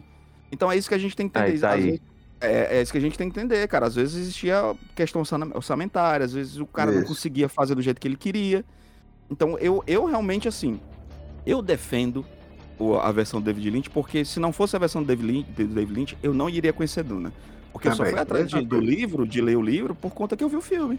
O Pascoal É, e é também. o que eu falo. E é, e é o que eu já falei. É preciso, pra ter a Ferrari, antes vinha a carroça. Então Ah, é eu Não, eu concordo. O filme, eu, e eu, vou- e eu vou dizer, Um cara, o filme do David Lynch é zoadaço. É o, o, o menino lá do Twin Peaks, lá em cima do, do, do verme, é uma das coisas mais ridículas que me lembra Rei do Gado. Sabe? Mas era o que a gente Mas assim, você pode ver várias referências assim, no filme do David Villeneuve. Ele foi bem respeitoso, É. assim, tipo, fazendo várias referências, tanto a série quanto o filme. Eu achei isso Sim. muito legal, sabe? Tipo, falando Só assim. não vai ter o Pug. Mas falando bem. assim, tipo, é, eu só tô aqui porque vocês vieram antes, entendeu? Meio Exato, que isso, isso. sabe? Isso é É, massa. é você respeitar o, o, o que foi feito até então, né? Exato, Eu- você não pode eu até apagar. A série é uma merda, eu concordo. Mas eu não posso apagar o que foi feito. Eu não posso nem apagar, por exemplo, eu amo o Jodorowsky. Acho que um dos meus quadrinhos favoritos é o Incal, E é parceria dele com o Moebius. E tudo que o, que o, o Jodorowsky e o Moebius acabaram por criar em Duna refletiu em outras obras, refletiu em Alien, Uhum. refletiu justamente em Isso, Cal, sim. refletiu em pró- no próprio Duna, né? Matrix, gente, Matrix bebe É. de- de- dessas referências até hoje. Então, Sim, assim, sim. É é uma das coisas que a gente estava até falando sobre o. Jo é, aí a gente vem aquele papo, ah, tá falando do jovem. Não, mas é porque eu fico muito preocupado porque a geração não, não olha para trás e nada é eterno, nada é perene. Eu ouço as mesmas bandas que eu ouvia quando eu tinha 16 anos. Hoje as músicas são do TikTok, as músicas são muito rápidas. E isso me preocupa, porque as coisas elas, elas trazem poesia, elas precisam de poesia. E o filme do, do, do Villeneuve é poesia, cara, e é isso que eu quero ver. Sim, sim. Uau, isso foi com certeza. profundo agora. Profundo. É, mas, é- Nossa. é, mas a gente tem que ver que quando o filme é bom, mesmo sendo picotado, em algum momento ele vai ser reconhecido e vai virar cult, que é o Blade Runner. Já isso não Ah, aconteceu tá com Duna, que é uma merda. E, a gente- e outra coisa que a gente tem que lembrar também, que por esse filme ter sido uma merda, a gente teve um hiato absurdo, não teve fandom de Duna, e agora a gente tá aqui começando do zero de novo, porque esse filme enterrou as chances de ter um fandom de Duna, de ter publicação de Duna em todo Ah, eu- canto do mundo. Eu não sei se enterrou, Bruno. Eu acho que é porque as coisas aqui no Brasil. A- sempre ajudou muito. Cara, Ajudou Bruno, eu muito. só- Isso, e, eu- e a questão, e a questão não é só Brasil, não, Rildão. A questão não é só Brasil, não, porque não tem fandom internacional de Duna. O, o Uhum. número de fãs de Duna no mundo inteiro é muito pequeno. E é porque o filme que devia ter tornado a obra comercial foi um fracasso de, de, de crítica e público. Então, né, as chances de Duna crescer na mesma pegada de Star Wars não aconteceu porque o filme é muito ruim. E aí Não. agora a gente tá aqui, agora a gente tá aqui em Cirúrgico, Bruno. 2021 tentando trazer a criação de um fandom de uma obra que foi lançada em 65. Meu Não, Deus, se o eu- filme não eu- tava enterrado, agora tá. né? Eu- É, agora eu vou. Não, é, eu super concordo com você. Eu só acho que é problemático a gente sempre enterrar as coisas. Você mesmo fala sobre isso. A gente não pode enterrar as coisas. O, o fandom foi enterrado. Então por que que eu vou é, renegar as coisas que existiram no passado? O que que eu vou fazer? Não, eu isso não. Eu Isso faço como não. o David Lynch tá fa- o, David Lynch, ó. Eu faço como o Villeneuve tá fazendo. Eu olho para as coisas que foram feitas no passado e eu olho de forma respeitosa e eu agrego isso de uma forma inteligente, uma forma que funcione, uma forma que Ó. traga aquele. O, o, o- porque, tô, pronto, cara, tem o fã do. Tem o Pascoal. O Pascoal gosta do filme de 84, tá? Não, não sou. Rildo, Rildo, olha só. O Loki, tá? a, a série Loki agora, saiu recentemente os bastidores de Loki. Aqueles portais que o pessoal passa lá de, de um para o outro foram inspirados nos escudos tão criticados do Bruno David Lynch. Os caras amaram aquilo ali, acharam muito foi. Nossa, sabia, gente, quem que teve aquela Peraí, ideia? peraí. Peraí, você falou dos escudos, agora eu quero ouvir uma pessoa específica nesse cast. Vitória, Ai, fale Deus. dos escudos. Ai, meu Deus. Não, tipo, eu já ia falar sobre isso. Eu, eu vejo com muito respeito o filme antigo. Eu assisti, eu não gostei, né? Mas eu acredito que se eu não tivesse. É, não, se eu não tivesse toda essa bagagem, se eu não tivesse começado a, a ler Duna, já sabendo do novo filme, né? Se eu não tivesse toda essa. Tudo que eu consumo hoje, eu ia gostar. Eu ia achar incrível, tipo, é uma coisa nova. É escudos, é uma coisa nova, sabe? Se eu tivesse no passado, me imagino sendo Pascoalzinha. No cinema. Eu ia ficar completamente empolgada. Falando agora sério mesmo. 84 anos. Há 84 anos atrás eu estaria muito empolgada. Eu falo Entendi com nada. propriedade, assim. Eu usou os escudos porque eu tinha muito medo de ser algo bizarro. eu tinha. Mas só que eu, eu respeito. Eu respeito porque quando o Pascal chegou aqui tudo era mato. Ainda bem Mas que é o Denis já mostrou logo de cara os escudos, né? Já pra dar aquela tranquilizada Tirou isso na da galera. frente. É, eu fiquei, eu fiquei. Porque, cara, não, não funciona mais aquilo, né, bicho? Eu entendo que era o que tinha. Pô, gente, gente eu jogava. Eu, ó, eu jogava Atari e era duas bolas e eu tinha que acreditar que era um cavaleiro contra um dragão. E era isso que a gente tinha. É, é. Pesado. Muito bom. Não, mas a galera que, mas a galera que vai ouvir vai achar que eu odeio o filme do David Lynch. É-. Odeio, Joguei odeio. Odeio, nele. odeio, Pode odeio. rede nele. Cancelem o Bruno, não ligo. Boa. Todo mundo agora contra o Bruno. Tadinho, Ai, ai. velho.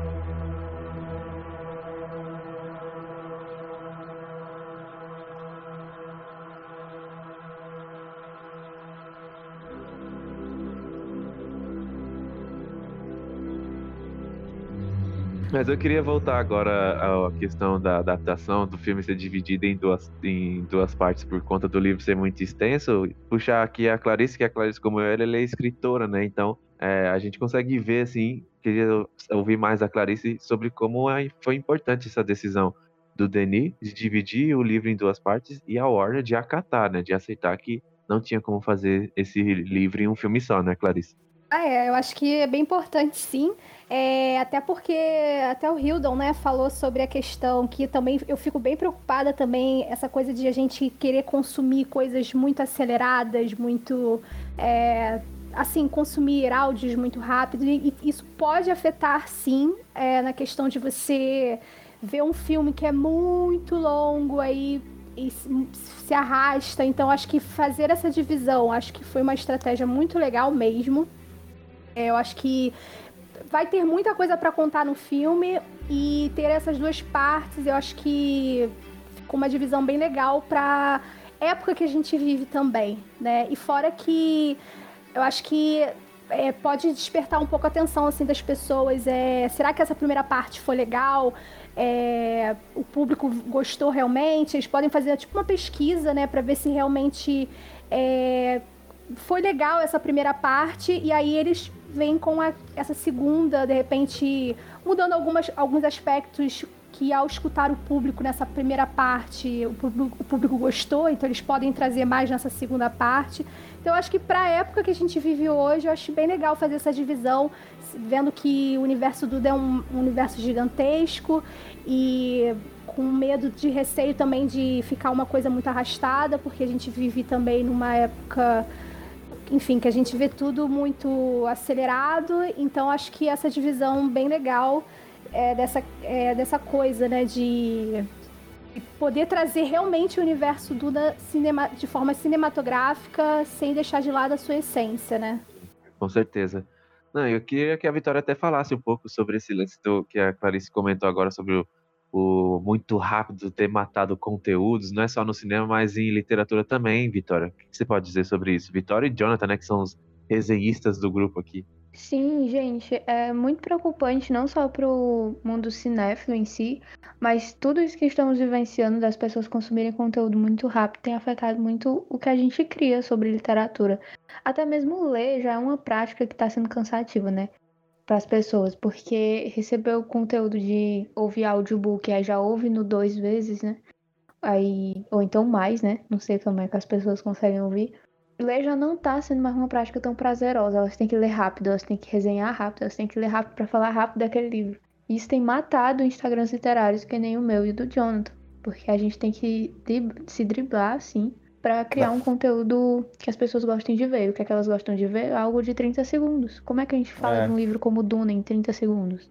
A não ser vários 30 segundos. A gente fica postando todos os dias sobre isso até as pessoas entenderem que a gente ama Duna. Sabe? a gente tá tendo meio que moldar a forma como a gente tá fazendo o que a gente faz, né? É, que nem a gente tava falando em off aqui, não dá mais para fazer uma resenha, por exemplo, já não é mais um conteúdo que, que dá muita visualização. A gente que, que depende da visualização e da interação do público, né? Por exemplo, o Instagram agora tem o IGTV, tem o Reels, tem os Stories. É, o que mais dá, no meu caso, lá no, no Livre Café, por favor, o que mais dá visualização, interação e tudo mais é Reels, que é 15 segundos. Quando eu posto um vídeo de, no IGTV de 5, 10 minutos, já, tipo, diminui bastante. E aí, como é que eu vou falar de Duna em 15 segundos? É bem difícil. Caraca. Só, só se for com, com, a, com a roupinha do Sting. Aí, aí vai. Assim, viu?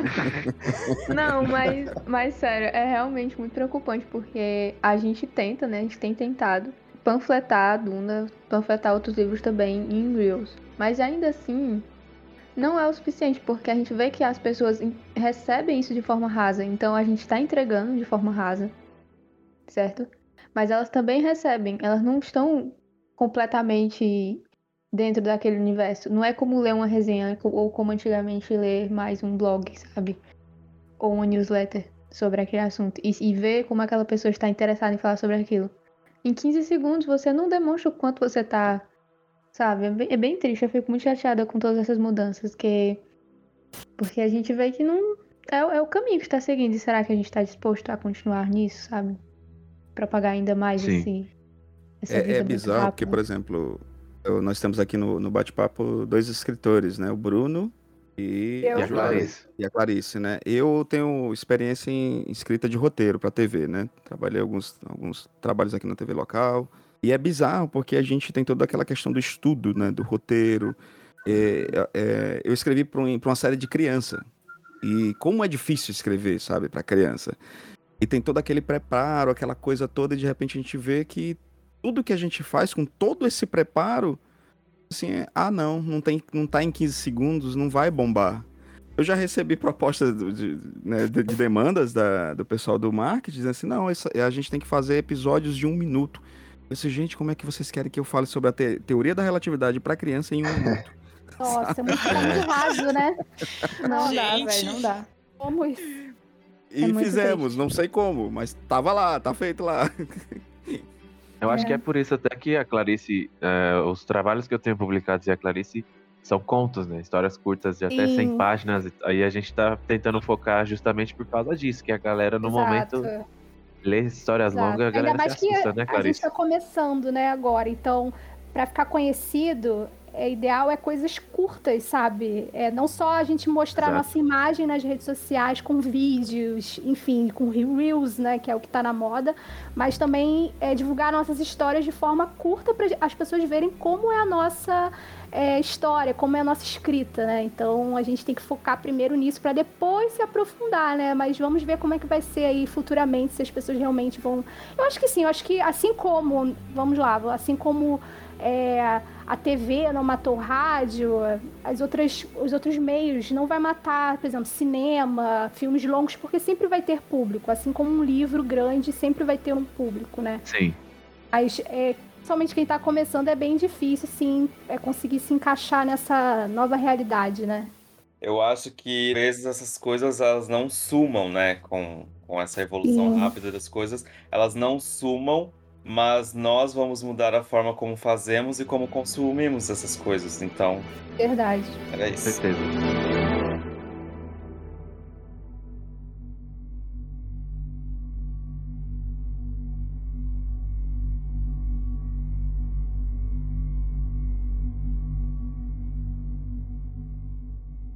Bom, gente, vamos falar do elenco desse filme. A gente teve aí dia 16 agora, dia 16 de julho. Faz três anos que o Timothée Chalamet foi confirmado como protagonista da história, o Paul Atreides, é, em julho de 2018. Foi quando ele foi contratado para fazer esse papel. O papel é importantíssimo.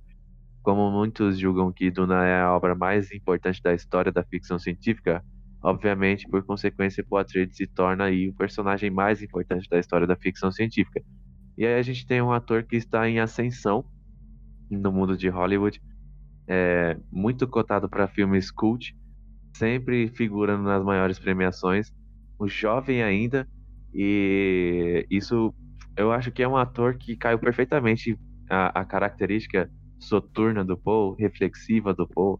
Em entrevista, o Denis Villeneuve falou que o Timothée Chalamet ele demonstra, e você olha para ele e você imagina ele como uma pessoa que viveu muitas experiências, ao mesmo tempo em que ele tem um rosto muito jovem e essas características combinadas são portraits, né? Então, eu acho que o Timothée Chalamet nasce aí para surgir para ser o papel Duna é o papel da vida dele, Atreides é o papel da vida dele. E eu consigo ver isso nos trailers, consigo ver isso nas entrevistas que ele dá que o Atreides é o papel da vida dele. Aí eu queria saber do Pascoal, né? Que o Pascoal, ele tem como referência, né? De novo aqui puxando esse filme, mas o Kyle MacLachlan foi o Paul Atreides do, do Pascoal, né? E aí o que, que você acha, Pascoal? Depois quero ouvir os outros amigos da mesa. O que, que vocês acham do Timothy Chalamet como Paul Atreides? Será que vai dar certo? Vai dar muito certo. E assim, eu já leio Duna é, visualizando o Paul como Timothée Chalamet. Né? Não é que eu esqueci né, o, o Duna de 84, mas não tem como não se envolver com, com essa nova produção. Eu acho que o papel é perfeito para ele. Até o, o, o, lado físico dele, mirrado, porque assim, tanto o Timothée Chalamet como a Zendaya, eles têm uma, uma característica que eles conseguem, em determinados momentos, você olha, você pensa que eles têm 15 anos de idade. E outras Sim. vezes, você olha para eles, eles fazem outro tipo de, de, foto, alguma coisa, você pensa que os caras já têm quase 20 anos, 28 anos, 30 anos, porque Sim. É, é, é de uma é, facilidade assim, que eles têm de, de interpretar que é monstruosa. E, como você mesmo falou, é um elenco que o tipo que o, o, o Denis Villeneuve disse: eu não vou errar dessa vez. Vai ter para todos os gostos. Tem DC, tem o Aquaman, o Jason Momoa. Sim. Tem a, tem a Marvel, o Thanos, né? Que também tem a Zendaya. Sim, com... Josh Brolin. É, é, Pascoal, você falou quem? Jason Momoa? Ele mesmo. Lindo, lindo. o melhor, melhor cona que eu já vi. Temos mais um apaixonado aqui. Ai, meu Deus. Mas, mas é, é, é sensacional e, e, e, faz toda essa, essa. A galera ficar. Quando as pessoas veem um trailer, quem não. Tem o Dave Bautista da Marvel também. Dave Bautista. E aí, quando as pessoas é, vão vendo o trailer, tipo, você não conheciam, eu já vi várias reactions lá no YouTube, depois eu vou assistir as reactions do povo no YouTube. E a galera vai reconhecendo, ah, o, o Jason Momoa, o Dave Bautista. E eles ficam assim, é, primeiramente. A Zendaya. Zendaya encantados com, com, com o elenco. Claro, estão encantados com o trailer, acham, acham legal demais. Mas eu acho que isso vai realmente trazer uma, uma, uma galera para ver o filme pelo elenco. O elenco também foi uma coisa muito acertada. E o Denis Villeneuve dessa vez disse: não, agora. Tanto que vocês lembrar, Bruno, na, no primeiro trailer, que teve toda aquela entrevista antes, né, com os, com os atores, o Jason Momoa, ele lá entregou, né? Ele disse que agradecia muito ao, ao Denis Villeneuve e que ele teve que suar Sim. muito, correu muito, então já deu a dica de que ele vai estar muito nesse filme. Com certeza. Não, eu acho que desse elenco, porque a gente tem um elenco estelar aqui, muito conhecido por vários tipos, seja filmes comerciais ou filmes cultuados, mas acho que desse elenco, as pessoas menos conhecidas do elenco principal, a gente tem o Shang Chen, que vai interpretar o Wellington Yui, a gente tem a Sharon Duncan Brewster, que vai interpretar o Liet Kynes, né? é mais desconhecida ela, e a gente tem o David Darth Malkian, que ele tá ali em alguns filmezinhos da Marvel com participação pequena, mas fora esses três, galera, a gente tem Oscar Isaac, Isso. Zendaya, Charlotte Rampling, Stellan Skarsgård, Dave Bautista, Javier Bardem, Josh Brolin, Jason Momoa, Rebecca Ferguson, todo mundo figurinha carimbada, todo mundo ator de primeira linha, um elenco absurdo que a Warner teve se, que se desdobrar para juntar essa galera, né? E eles compraram a ideia, Bruno. É, assim, o mais legal é isso. Quando você vê lá na entrevista né, com o Denis Villeneuve, todos eles são. A... Você vê o Josh Brolin batendo palmas, assim, quando, quando vê o trailer. Assim. Eles é, colocaram o coração também. Então, por isso que eu confio muito nessa nova, nesse novo filme. Galera, falando ainda algo da entrevista aí dos personagens, o Jason Momoa comentou que ele considera o personagem do Duca Idaho mais forte e ainda mais habilidoso que o, o, outro personagem famoso dele, o Drogon, né? De... Isso. Provavelmente a diferença é que a gente vai ver, né, o Duncan Idaho em ação, coisa que nós não vimos o Khal Drogo em ação. Exatamente. Acho que a gente vai ver bastante. Essa é a minha esperança de saber que vai ter alguma cena muito perfeita do Duncan no filme porque eu vi o Jason ali dando expectativa. Falando, olha, vai ser é. melhor que o Drogo. A gente tem uma cena em específico em Duna envolvendo Duncan Idaho, que a gente só tem a confirmação do que aconteceu lá em Filhos de Duna, mas eu vou falar aqui agora, tô nem aí. O, nossa. O Duncan, oh, meu nossa. Spoiler, spoiler. O Bruno tá revoltado, Duncan... vai até soltar um spoiler. Spoiler! O, o, o Duncan Idaho derruba sozinho 15 soldados Sardaukar na faca, os 15. Eu quero ver essa cena. Na peixeira. É, no, DM, no filme do Villeneuve, com vocês vão ser pelo menos 25.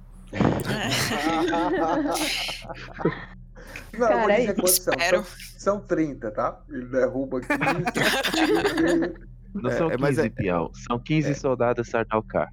É, mas é engraçado a gente falando, por exemplo, até mesmo sobre, sobre elenco, né? Como o próprio o Timothée ele sempre foi um cara que tudo que ele faz, ele entrega muito, né? Eu, eu, lembro dele, acho que um dos primeiros filmes que eu, que eu vi com ele foi o, o Interstellar, né? Ele deve ter feito outras coisas, mas eu só lembro dele primeiro é, Interstellar e ele era o, o filho des- abandonado, né?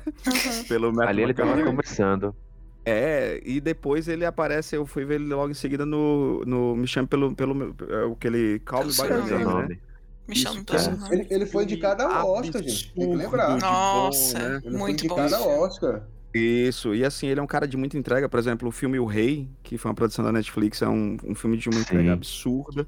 O próprio David Bautista, a gente descobriu no Blade Runner que ele sabe atuar, Sim. né? A Sim, ele é muito dele, bom. né? A- Os e- e-. né? E uma das coisas que a gente percebeu que, que o, o Villeneuve ele aprendeu no, no Blade Runner também é que ele precisa desse, de- dessa chamada do, do que interesse o grande público, né? Tanto que a gente viu recentemente uns posters em que o, o próprio Jason Momoa ele tá mais em plano, porque o Jason Momoa ele pode ser não é um grande ator, mas ele é um cara muito carismático. Muito, É, muito carismático. Ele é, ele é carismático demais. Você tem ali a própria Zendaya, que quem tá apaixonado por ela em, em Homem-Aranha e na, na série da HBO sabe o quanto ela tem entrega, sabe o quanto ela é uma baita de uma atriz. A Rebecca Ferguson, eu acho essa mulher absurda de incrível. Nós É temos verdade. o, o Stellan Skarsgård, lá, o pai do Flock, que Sim, é um pô. baita de um ator sueco. Javier Nossa. Bardem, né? E tem o arroz de festa, o é, o Oscar Isaac, né? Que agora o homem faz tudo, porque sim, porque, né?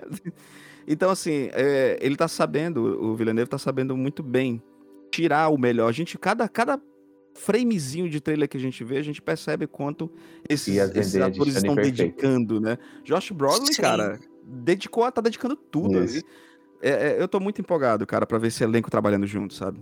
Hilda, Eu também. você comentou que conheceu o Timothy no Interestelar, né? Isso. E isso me lembrou que recentemente eu assisti um- uma entrevista dele em que ele comenta que foi muito difícil pra ele ver que, assim que saiu né, o filme do Interestelar, que as cenas dele foram tão curtas. Ele disse que sentia vontade de chorar. E É, e, e- e já dói. já eu vi essa entrevista e dói a gente acompanhar isso, porque, por exemplo, é, eu, eu tenho muita raiva do Interstellar, sabe? Porque o pessoal fica falando assim. Eu, eu, eu acho um filme lindíssimo, eu acho um baita de uma, uma ficção científica. É maravilhoso. Nossa. É maravilhoso, mas o Matthew McConaughey ele só se importa com a filha. Eu fico muito triste pelo Sim, moleque. é verdade. verdade. É verdade. Não dá para negar isso. Não, não tem cara, como minha negar. filha. É tanto que ele só se importa em ver a filha Inclusive dele. eu aí, também, moleque porque lá, cara. nem lembrava. No final, né? Exatamente. Gente, eu, eu não Tipo, lembrava ah, eu que o vi a time minha filha e lá. chorei pra caramba, foi emocionante, vou ganhar um Oscar. Cadê o meu filho? Eu não lembrava que o time tava lá. Fiquei bem triste depois de ver a entrevista, porque eu assisti uma vez o filme, eu não lembrava que o time tava lá. E Eu- aí, eu lembro. Eu, enfim, eu não lembrava disso também. Eu vi uma vez. É Eu não porque, por lembrava, exemplo, sério. Quem tem daddy issues, prazer, estamos aí na, na terapia com isso. Quem foi abandonado pelo pai. eu fiquei tão, tão triste quando eu vi isso assim, É. gente, que menino bom. Eu tô, eu, É. eu tô, eu tô me sentindo no lugar desse menino. Gatilho, tá gatilho. abandonado. Gatilho interestelar. gatilho. E aí nós estamos vendo que o nosso menino Paul chegou onde ele chegou, gente. Sério. É, Muito bonito. Sim. Eu acho Olha, a ele um ator expressão muito. dele. Merecido, A merecido. expressão dele naquela Sim. cena do Bom Jabbar que a gente já vê no Ah, é. trailer, né? Gente, a cena que eu tô mais esperando, porque no livro é surpreendente, né? Aquela caixa, né? Misteriosa, sinistra. E ele faz uma expressão no trailer que, nossa, eu fiquei, eu fiquei assim, não, ele é o Paul. Ele tá aterrorizado. Sim. Nossa, eu achei muito incrível, assim, ele é um ótimo ator mesmo, e novo, né, assim, fazendo um Sim. papel tão importante, né, É, deve ser até uma pressão, né, de fazer uma, um papel assim, mas ele já vem também de grandes papéis, né, e... Mas é, quando eu vi aquela cena, eu falei, não, é- realmente é o Paul, sabe? Ele nasceu pra É. ser o Paul, a atriz, porque... é Mas ele, assim, ele, é- ele é um cara Esse é que o já se sentimento. coloca. Ele, já- ele é um cara que já se coloca em desafio de atuação há muito tempo. Por exemplo, cara que. é, Eu sei que hoje em dia não é legal falar do Allen, né? Mas a gente não pode negar o quanto o Allen ele é um grande diretor. E trabalhou com o Allen, né? E você vê que é um outro papel completamente diferente das coisas que ele faz. Sim. Um papel mais leve, um papel até é, mundano, né? E, e quando você vê ele no. Rei, que é um que é um, um épico e ele tem toda aquela dor. Eu, eu até vejo muito dele no Rei, a atuação dele em- que ele tá entregando em Duna, sabe? Então, um cara Rei muito. Ele entrega muito. Entrega demais. também- gente, entrega demais. E também The French Sim. Dispatch também, que tá vindo aí, gente. Pelo Ai, amor de Deus. Nossa, quero ver esse aí filme vai demais. ser tá enorme. doido. Ele vai ser o novo Willy Wonka, né? E também. Sim, Sim. também. Não, é verdade, é verdade. E Bob Dylan. Gente, Bob Dylan. ele tá em É, tudo. Bob, Bob Dylan é a Kate Blanchett naquele filme Dá lá muito que ela fez orgulho. Bob Dylan. E também o remake, também o remake de Edward Mãos de Tesoura. Meu fazer Deus, é também? verdade. Gente, Hollywood não tem mais ator, não. É... Não. Ele tem muito cara de Edward mesmo. Mas ele tem O mesmo. remake foi só pra uma propaganda, não foi não? Gente, é ele e o Tom Holland. Agora, agora o piano vai nas costas dos dois. Não. Tem o rapaz lá do Mandaloriano e o, e o, É o. Duque Leto lindo aí.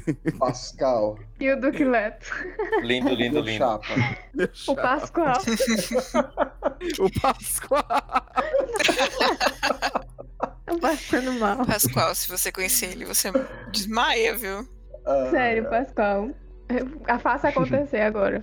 Mas, gente, agora vamos partir para a finalização do episódio. Eu queria que vocês falassem rapidamente qual foi a parte que vocês mais gostaram nos trailers, nos dois trailers, o que mais chamou a atenção de vocês. Vou começar pela Clarice.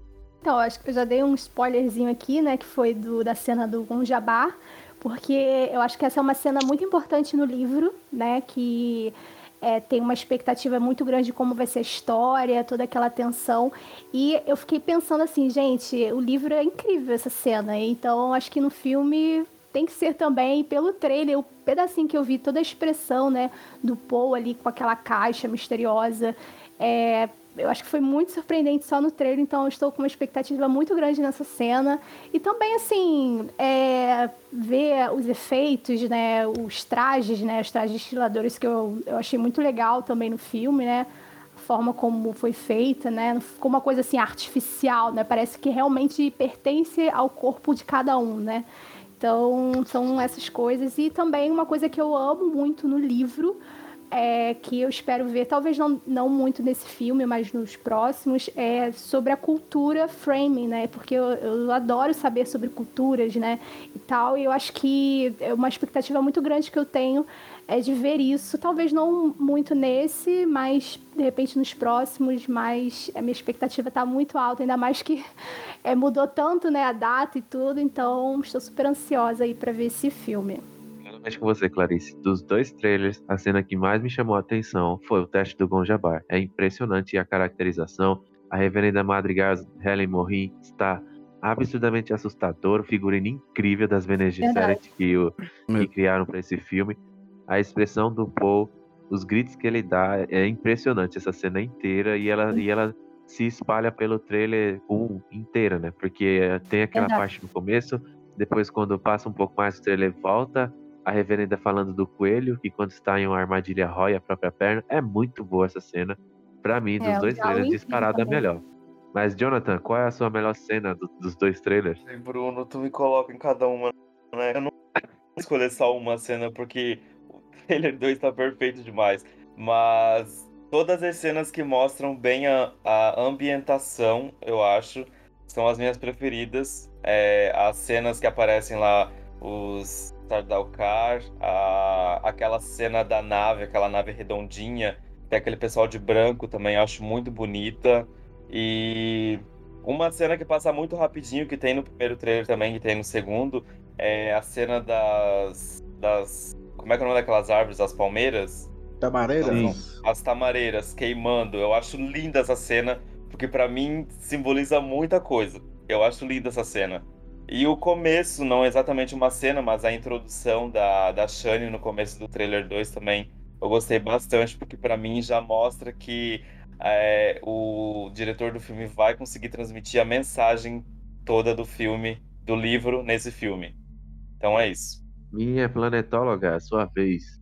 Ah, eu adorei as naves, assim, os diferentes tipos de naves. Dá uma, uma riqueza, assim, pra construção de mundo, de universo ali que tá, que tá rolando, sabe? Eu acho que é, para a diferenciação, acho que vai ter entre Harkonnen, entre Guilda, entre, não sei, Bene Gesserit. Acho que vai ter essa diferenciação, sabe? Então acho que isso vai ser muito legal. E também aquela, aquela, aquela cena que eu acho que é a Guilda que chega, né? ah, com o pessoal do Império, é, pelo que eu entendi do trailer, para anunciar é, que eles vão é, pro Duque pegar o planeta de Arrakis, né? Eu acho Sim. que vai ser uma cena bem legal. E eu tô louca pra ver o pessoal da guilda tô louca pra ver o navegador. Acho que não vai dar pra ver nesse primeiro filme, mas pelo menos no segundo, assim, ai, tô louca pra ver. É... E assim, qualquer coisa assim que, que, nem a Clarice falou, assim, coisa de ambientação, assim, que a, essa construção de universo, cara, é muito legal ver assim, detalhe de roupa, assim, que seja, é muito legal, sabe? É ver isso realmente. Nesse segundo trailer mostrou mais, sabe? Eu também tô ansiosa para ver depois é, as Bene Gesserit mais assim integrante das Bene Gesserit para para ver se elas têm umas algumas roupas assim características, algumas coisas assim. Eu acho que isso é muito interessante, traz muita riqueza assim pro filme. Ô, caro Hildon, piloto da Guilda Espacial, e você? O que, que você achou? Qual a melhor cena dos dois trailers?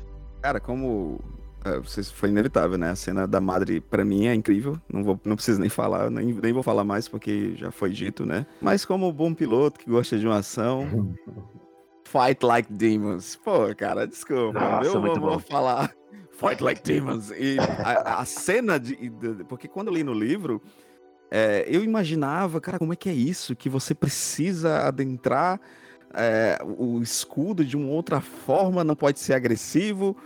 E você vê como é quase uma dança, né? Ele tá dançando enquanto luta.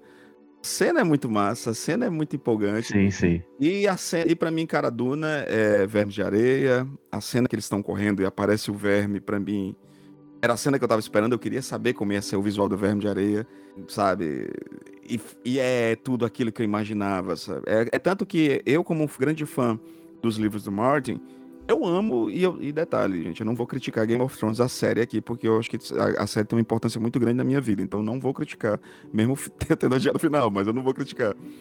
Mas quando eu li no livro, eu esperava um, um- um trono gigante, sabe? Ele é, até- tem até Sim. um ilustrador italiano que ele faz as capas da- dos livros da Leia, que ele faz o, o trono como sendo um monstro Não, não, é absurdo. francês. É, o francês, é. É o Max Simonetti, É. obrigado. E ele faz o trono como sendo um negócio absurdo mesmo, né? E é isso que eu esperava do, do- dos Vermes de Areia. O meu Verme de Areia é uma entidade absurda. Ele é Duna, né? Ele, ele, ele fala também sobre o livro e sobre o futuro e sobre o que vai vir, né? Então eu queria que fosse algo imponente e foi no que, no que me apresentou. Muito bom, muito bom. Deixa só, eu lembrei de uma cena aqui que eu vi no trailer 2 que eu fiquei assim, meu Deus, aquela cena da, da luta dos Fremen no deserto, que o Paul Ah, dá aquele aquilo- ali tiro, o- aquela pirueta e daí, Sim. tipo, segura a faca assim e levanta o capacete. Eu fiquei, meu Deus, o que que tá acontecendo? Eu achei perfeito Ah, essa cena. O Denis apelou pra tudo ali naquela cena. Nossa, Porque ficou os- muito foda, cara. Os, Fremen vindo assim no deserto e ele, o Paul girando assim no ar e atacando o cara e, nossa, foi demais, foi perfeito. E se você E for o você fazendo um fazer lá no essa- fundo. Foi lindo.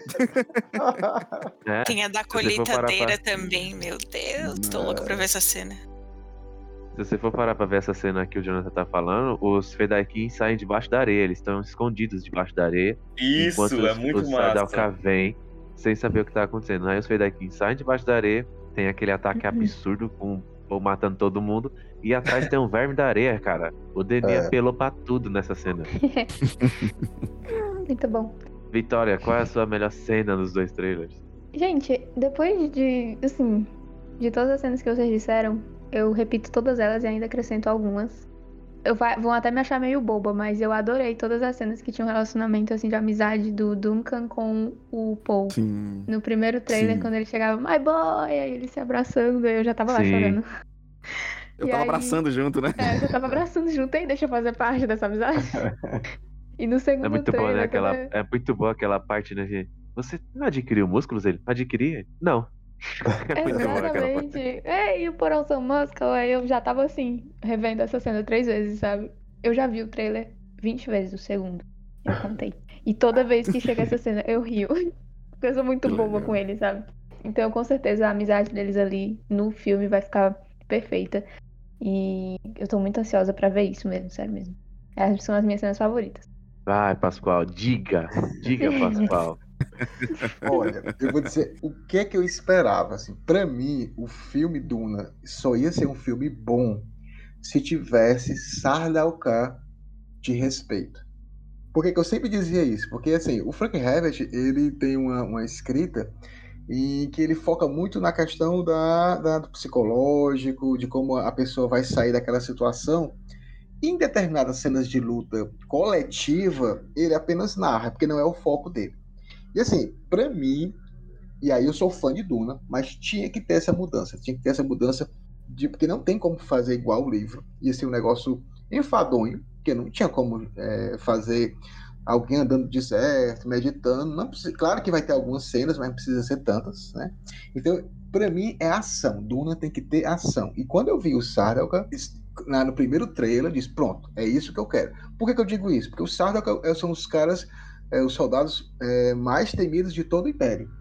Aí eu disse, se tem um Sardaukar que ele vai mostrar lá toda a habilidade do cara, quando chegar o frame, aí você vai assim abrir a boca e dizer o que é que tá acontecendo. Que é exatamente o que a gente vê no, no trailer. E quando aparece os Fedaikin. E aí, até os Fedaikin, quando apareceu, isso aí foi coisa nossa, assim, a- o Duna Hacks Brasil foi o primeiro portal do mundo que colocou ali já de cara, como Fedaikin, colocamos a- a- as fotos é, do, do que ia ser. Tava na cara, né? Agora sim, em que parte do filme isso iria acontecer é que a gente vai ver, muito provavelmente, nas visões do, do Paul. Mas os detalhes, um outro que a gente descobriu aqui, que eu postei até hoje, na, se você colocar lá na roupa da Rebecca Ferguson, da Lady Jessica, tá lá o símbolo da Bene Gesserit, né, tá em toda a roupa dela. Então, assim, são detalhes que, quando você pegar aquele livro do, dele, da, da arte do filme, que já tá até à venda, já comprei, é, você vai ficar... Eu comprei em julho de 2020, Bom demais, tá? velho. Cena hoje. Mas vamos lá, né? Tem que respeitar esse cara, sério. Então, é, Fã é número isso. um. Então, é, vai ser, vai ser emocionante e, e vai ser. Eu vou finalizar. Vai ser lindo, lindo, Lindo, lindo. Cara, e Muito você, bem. Bruno? O que, que você achou? Eu espero que você, que você fale da, da Lady Jéssica, que tá incrível. Não, é que não falei, a cena do Gonjabar, a Clarice apontou muito bem, é muito marcante. Eu gostei dos dois trailers, eu amei os dois trailers, mas se tiver que preferir, eu prefiro o primeiro. Achei o primeiro melhor do que o segundo, porque o segundo ele, não que não tenha ação no Sério? primeiro, né? Mas o, o segundo ele foca muito mais na ação, enquanto o primeiro, Isso. a, a cara, o Paul Atreides é o foco ali e o Gonjabar dá esse tom, sabe? Do. Sabe o que eu, sabe o que eu é o acredito que é o Trailer 2, Bruno? O Trailer 2 eu acho que é pro grande público. Exatamente. É, Exato, exatamente. exato, exato. É por isso que eu prefiro o trailer 1. O trailer 1, ele, ele tem mais uma coisa ali mais introdutória de Duna e o Paul é o, o foco principal do trailer 1. Enquanto o trailer 2, você tem que falar um monte de coisa, explicar um monte de coisa e, e ter ação o tempo todo, uma música que é empolgante. Então, eu, eu amei os dois trailers, mas eu preferi o primeiro e especialmente o Gon Jabbar, que permeia o trailer inteiro. Então, essa é a minha cena preferida. Mas eu gostei demais do segundo trailer também, por todas essas, essas questões que vocês trouxeram. É incrível os dois trailers. E eu, que eu queria que tivesse mais um, de três minutos e meio, antes desse filme sair. Não, não, não, não. Eu, Não, não, eu, não, não, não, eu não. não quero mais Será que não sai mais Tá um bom. Ah, eu também não. filme? Ah, tá bom. Não, tá gente, bom. vamos ver esse Olha filme só. logo. Ai, Chega meu. de Não trailer. começa. Isso. Vocês contigo, dois parem com isso. Vocês Não, dois cara, parem com isso. Não, não, não, Porque não. Vocês se querem sair, 15 vocês trailer, vão dois, ver. dois mil Não, gente, não, vamos ver esse ver. A trailer. gente não vai enjoar, a gente vai ver, ver, ver e ver A o gente filme. vai ver. Não, Vocês eu tenho uma- leram o eu livro, tenho já uma- sabem o que vai acontecer. Não, eu tenho algo em mim que eu não vejo mais trailer. Eu só vi o segundo trailer porque a gente ia gravar hoje. Porque eu não ia ver. Mas será que não vai sair mais um teaser, talvez até a estreia do filme, gente? É, Eu acho que sai. Isso aí Eu eu, não vou ver. Ah, eu acho que não. Eu acho que sai e eu quero Não. ver e que seja um teaser de Também 5 quero. minutos.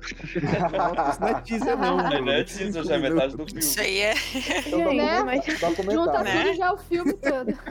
gente, mas tipo assim, vocês não sentiram a falha na Matrix do Pascoal não ter citado o Duque Leto? Eu achei estranho. Pois achei é. Uma falha É? na Matrix. Também achei. aconteceu, Pascoal? Sabe Aquela por quê? hora que- Vamos, vamos aquela- tirar esse elefante, hora. ó. Vamos tirar o elefante branco da sala. Não tem uma cena boa do Duque, gente. Desculpa. Não tem, não tem. Que isso? Gente, tem. Não Tem Não, não, Não, aquela sim. cena dele conversando com o Paul lá, dizendo que apesar de tudo ele sempre vai ser o filho dele, eu achei muito bonita aquela cena. Não, a É. cena do E tem, dente. tem outra, A cena tem do outra cena dente. também que é muito Olha, a boa. cena do é beijo. ele- Ah, me poupa. Não, do dente, do dente. A cena do dente Se for de acordo com o que eu li no script, vai ser um negócio assim. Ah, o Daqui a pouco tu vai dizer que o Duke pegando a, a, a Lady Jéssica pelo pescoço é lindo, lindo. Ele não, Também, claro. Aquela cena no primeiro trailer que ele dá aquela olhadinha pra trás pro Paul. É muito boa aquela cena. É.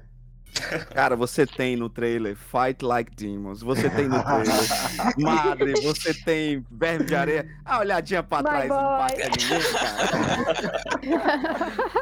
Mas isso aí é o que eu falo sempre pro Pascoal, né? O Duke é um personagem descartável. Ele não gosta Não, de. também Ai, sério, o, o Bruno é muito indelicado, bichinho, velho. Ai, Bruno, tadinho. É um bom Todo mundo ficou desesperado pela barba do Oscar Isaac. Todo mundo ficou olhando, assim, passando pra todo lado. Então, é muito importante. Pascoal. Dizem que cena por isso que o Bruno deixou a barba crescer, vocês souberam? Arrasou. Eu vou te ser honesto que eu, que eu esperei, eu esperava ver mais, lógico, que ainda bem que não teve. Eu vou ver no filme. Eu queria ver mais do Stilger, né? O Javier Bardem. Eu Sim, quero é ver mais. verdade. Pois é, A verdade. própria Rebecca Ferguson, a- é, você vê que ela trabalha muito nos trailers, o que aparece são os olhares dela, são a, a- a postura, né? Sim. O próprio Dave Bautista faz uma Verdade. cara de mal que, que ninguém sabe fazer igual a ele. Pois é. Mas eu acho que o É, ele Stilger tá vai aparecer o no segundo, também. né? Ele tá escondendo o Barão também. Ele tá escondendo o Barão. Tá, é. Pascoal, É. aquela, E aquela voz do Barão, gente, É. segundo trailer, tá bem demoníaca, né? Verdade. Teve uma É, cena é do Duke. O Dallas Cagate é muito bom. This is my dude. Kill them all. God Teve uma cena do Duke que o Pascoal gostou, que é quando ele grita lá, ah, Atreides, acerta! Não, Gostou, é- né, Pascoal? Não, e aquilo ali, se vocês verem, porque Atreides vem de Atreus, a casa grega. Aham. E ali é praticamente 300 de Esparta. Uhul, uhul. Eles gritam no trailer, né? Atreides, É, mas, mas assim, só pra você ter ver como gritar não é imponência, a, a Charlotte Rampling, né, que ela faz a... Sim, Ela, ela fala serenamente. Você vai e morrer. assustadoramente, né? E é assustador, assustador, não, exato. né? Cara, eu tô... Nossa, vem logo, Dona, por É o favor. Conjabá. Bom,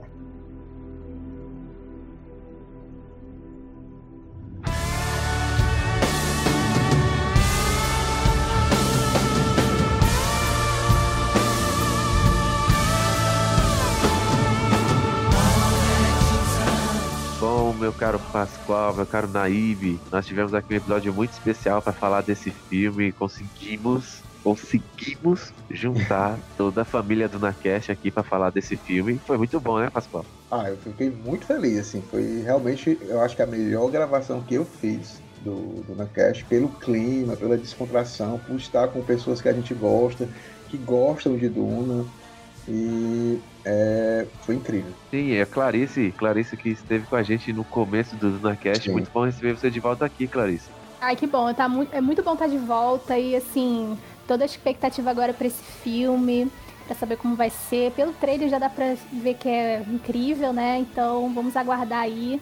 É, está chegando, né? Então vamos continuar lendo os outros livros, né? Enquanto não participar também da leitura coletiva, que eu acho muito legal. É, eu comecei lendo Duna numa leitura coletiva, né? Que eu até organizei, né, Bruno? A gente se conheceu lá, Bruno, Pascoal. Exato. E eu acho Isso. que eu, assim, é muito importante estar junto com o pessoal, com a fanbase para poder conversar sobre o filme, sobre a- os livros, né? Então, é isso, gente. Agradeço aqui o convite e até a próxima, né? É isso aí. Vitória, que gravou podcast pela primeira vez com o Dunacast, fez live pela primeira vez com o Dunacast. Foi muito bom gravar contigo, receber você aqui hoje, Vitória. Gente, Dona Cash é uma casa pra mim já, é um estar aqui. E o mais legal é que, como o Pascoal comentou, eu ouço bastante o DunaCast, eu ouço vocês conversando, eu ouço a Clarice, eu já ouvi o Jonathan, a Julia, enfim. Só tô ouvindo pela primeira, vez- primeira vez o Hildon. E é legal ter vocês aqui, conversar com vocês também, né? Não só ouvir. Então, muito obrigado por terem me chamado hoje também e espero que tenha próximo. Vai ter, com certeza. Júlia, nossa planetóloga, passou uns perrengues monstros com a gente aqui, regravando episódio, mas tá aí, firme e forte. Ótimo te receber de volta aqui, Júlia. Ai, obrigada, gente. É sempre muito legal vir aqui. Eu adoro discutir Duna, me empolgo demais. Então pode me chamar sempre, que eu tô sempre disponível pra vocês. Ah, eu adoro, gente. Obrigada e vamos, vamos que vamos esperar esse trailer, esse filme aí que tá chegando. Tá chegando, tá chegando. Hildon, nosso grande piloto da guilda, nosso editor maravilhoso, tá... é um episódio melhor que o outro. E a edição é muito importante para isso acontecer. É muito bom receber você aqui pela primeira vez na gravação, Hildon. Te amo, Rildo. Te amo, gato. cara. Te amo, gato. Bicho, é, de verdade, assim, pra mim, tá sendo um dia muito especial, ao mesmo tempo que sendo uma etapa muito, muito desafiadora da minha vida, onde eu quero me dedicar mais nas edições e tal. E como eu falei, né, eu acho que 2019, 2020 não foi um ano fácil pra ninguém, 2020 principalmente. É, 2020 eu tive uma perda que hoje tá fazendo um ano, né, que foi a, a minha irmã. E como projetos como o Duna me salvaram de diversas formas que vocês nem, nem sonham. É, quando eu vejo os meninos dizendo pra mim, Rildo, tal, a gente tá tendo não sei quantos mil players, e eu disse assim, caralho, eu faço parte disso. Eu fico, eu fico muito emocionado, eu fico mesmo. feliz.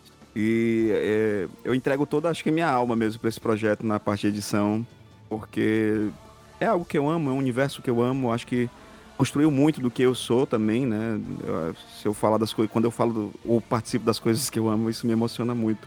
Então, acho que pela data de hoje eu quero de- agradecer a vocês, agradecer ao Duna, não parem de trabalhar nunca e contem comigo sempre e a- a- quero mandar um beijo pra minha irmã Arminda, ela tá nas estrelas.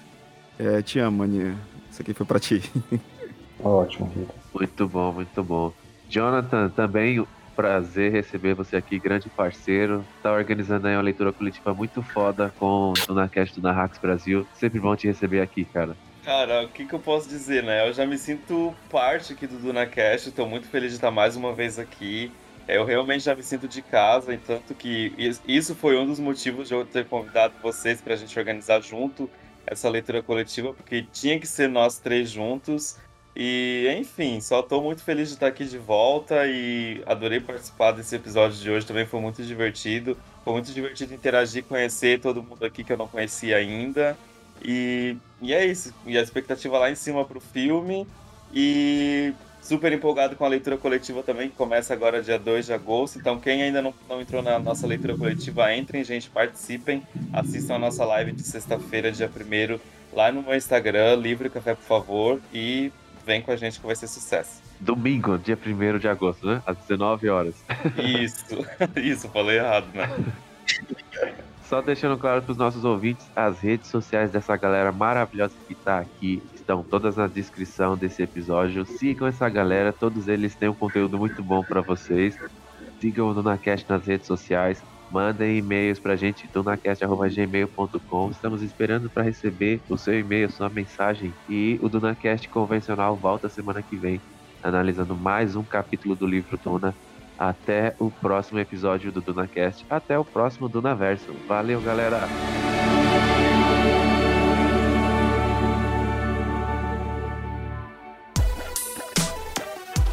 Esse podcast é editado por Radiola Mecânica. radiolamecânica.gmail.com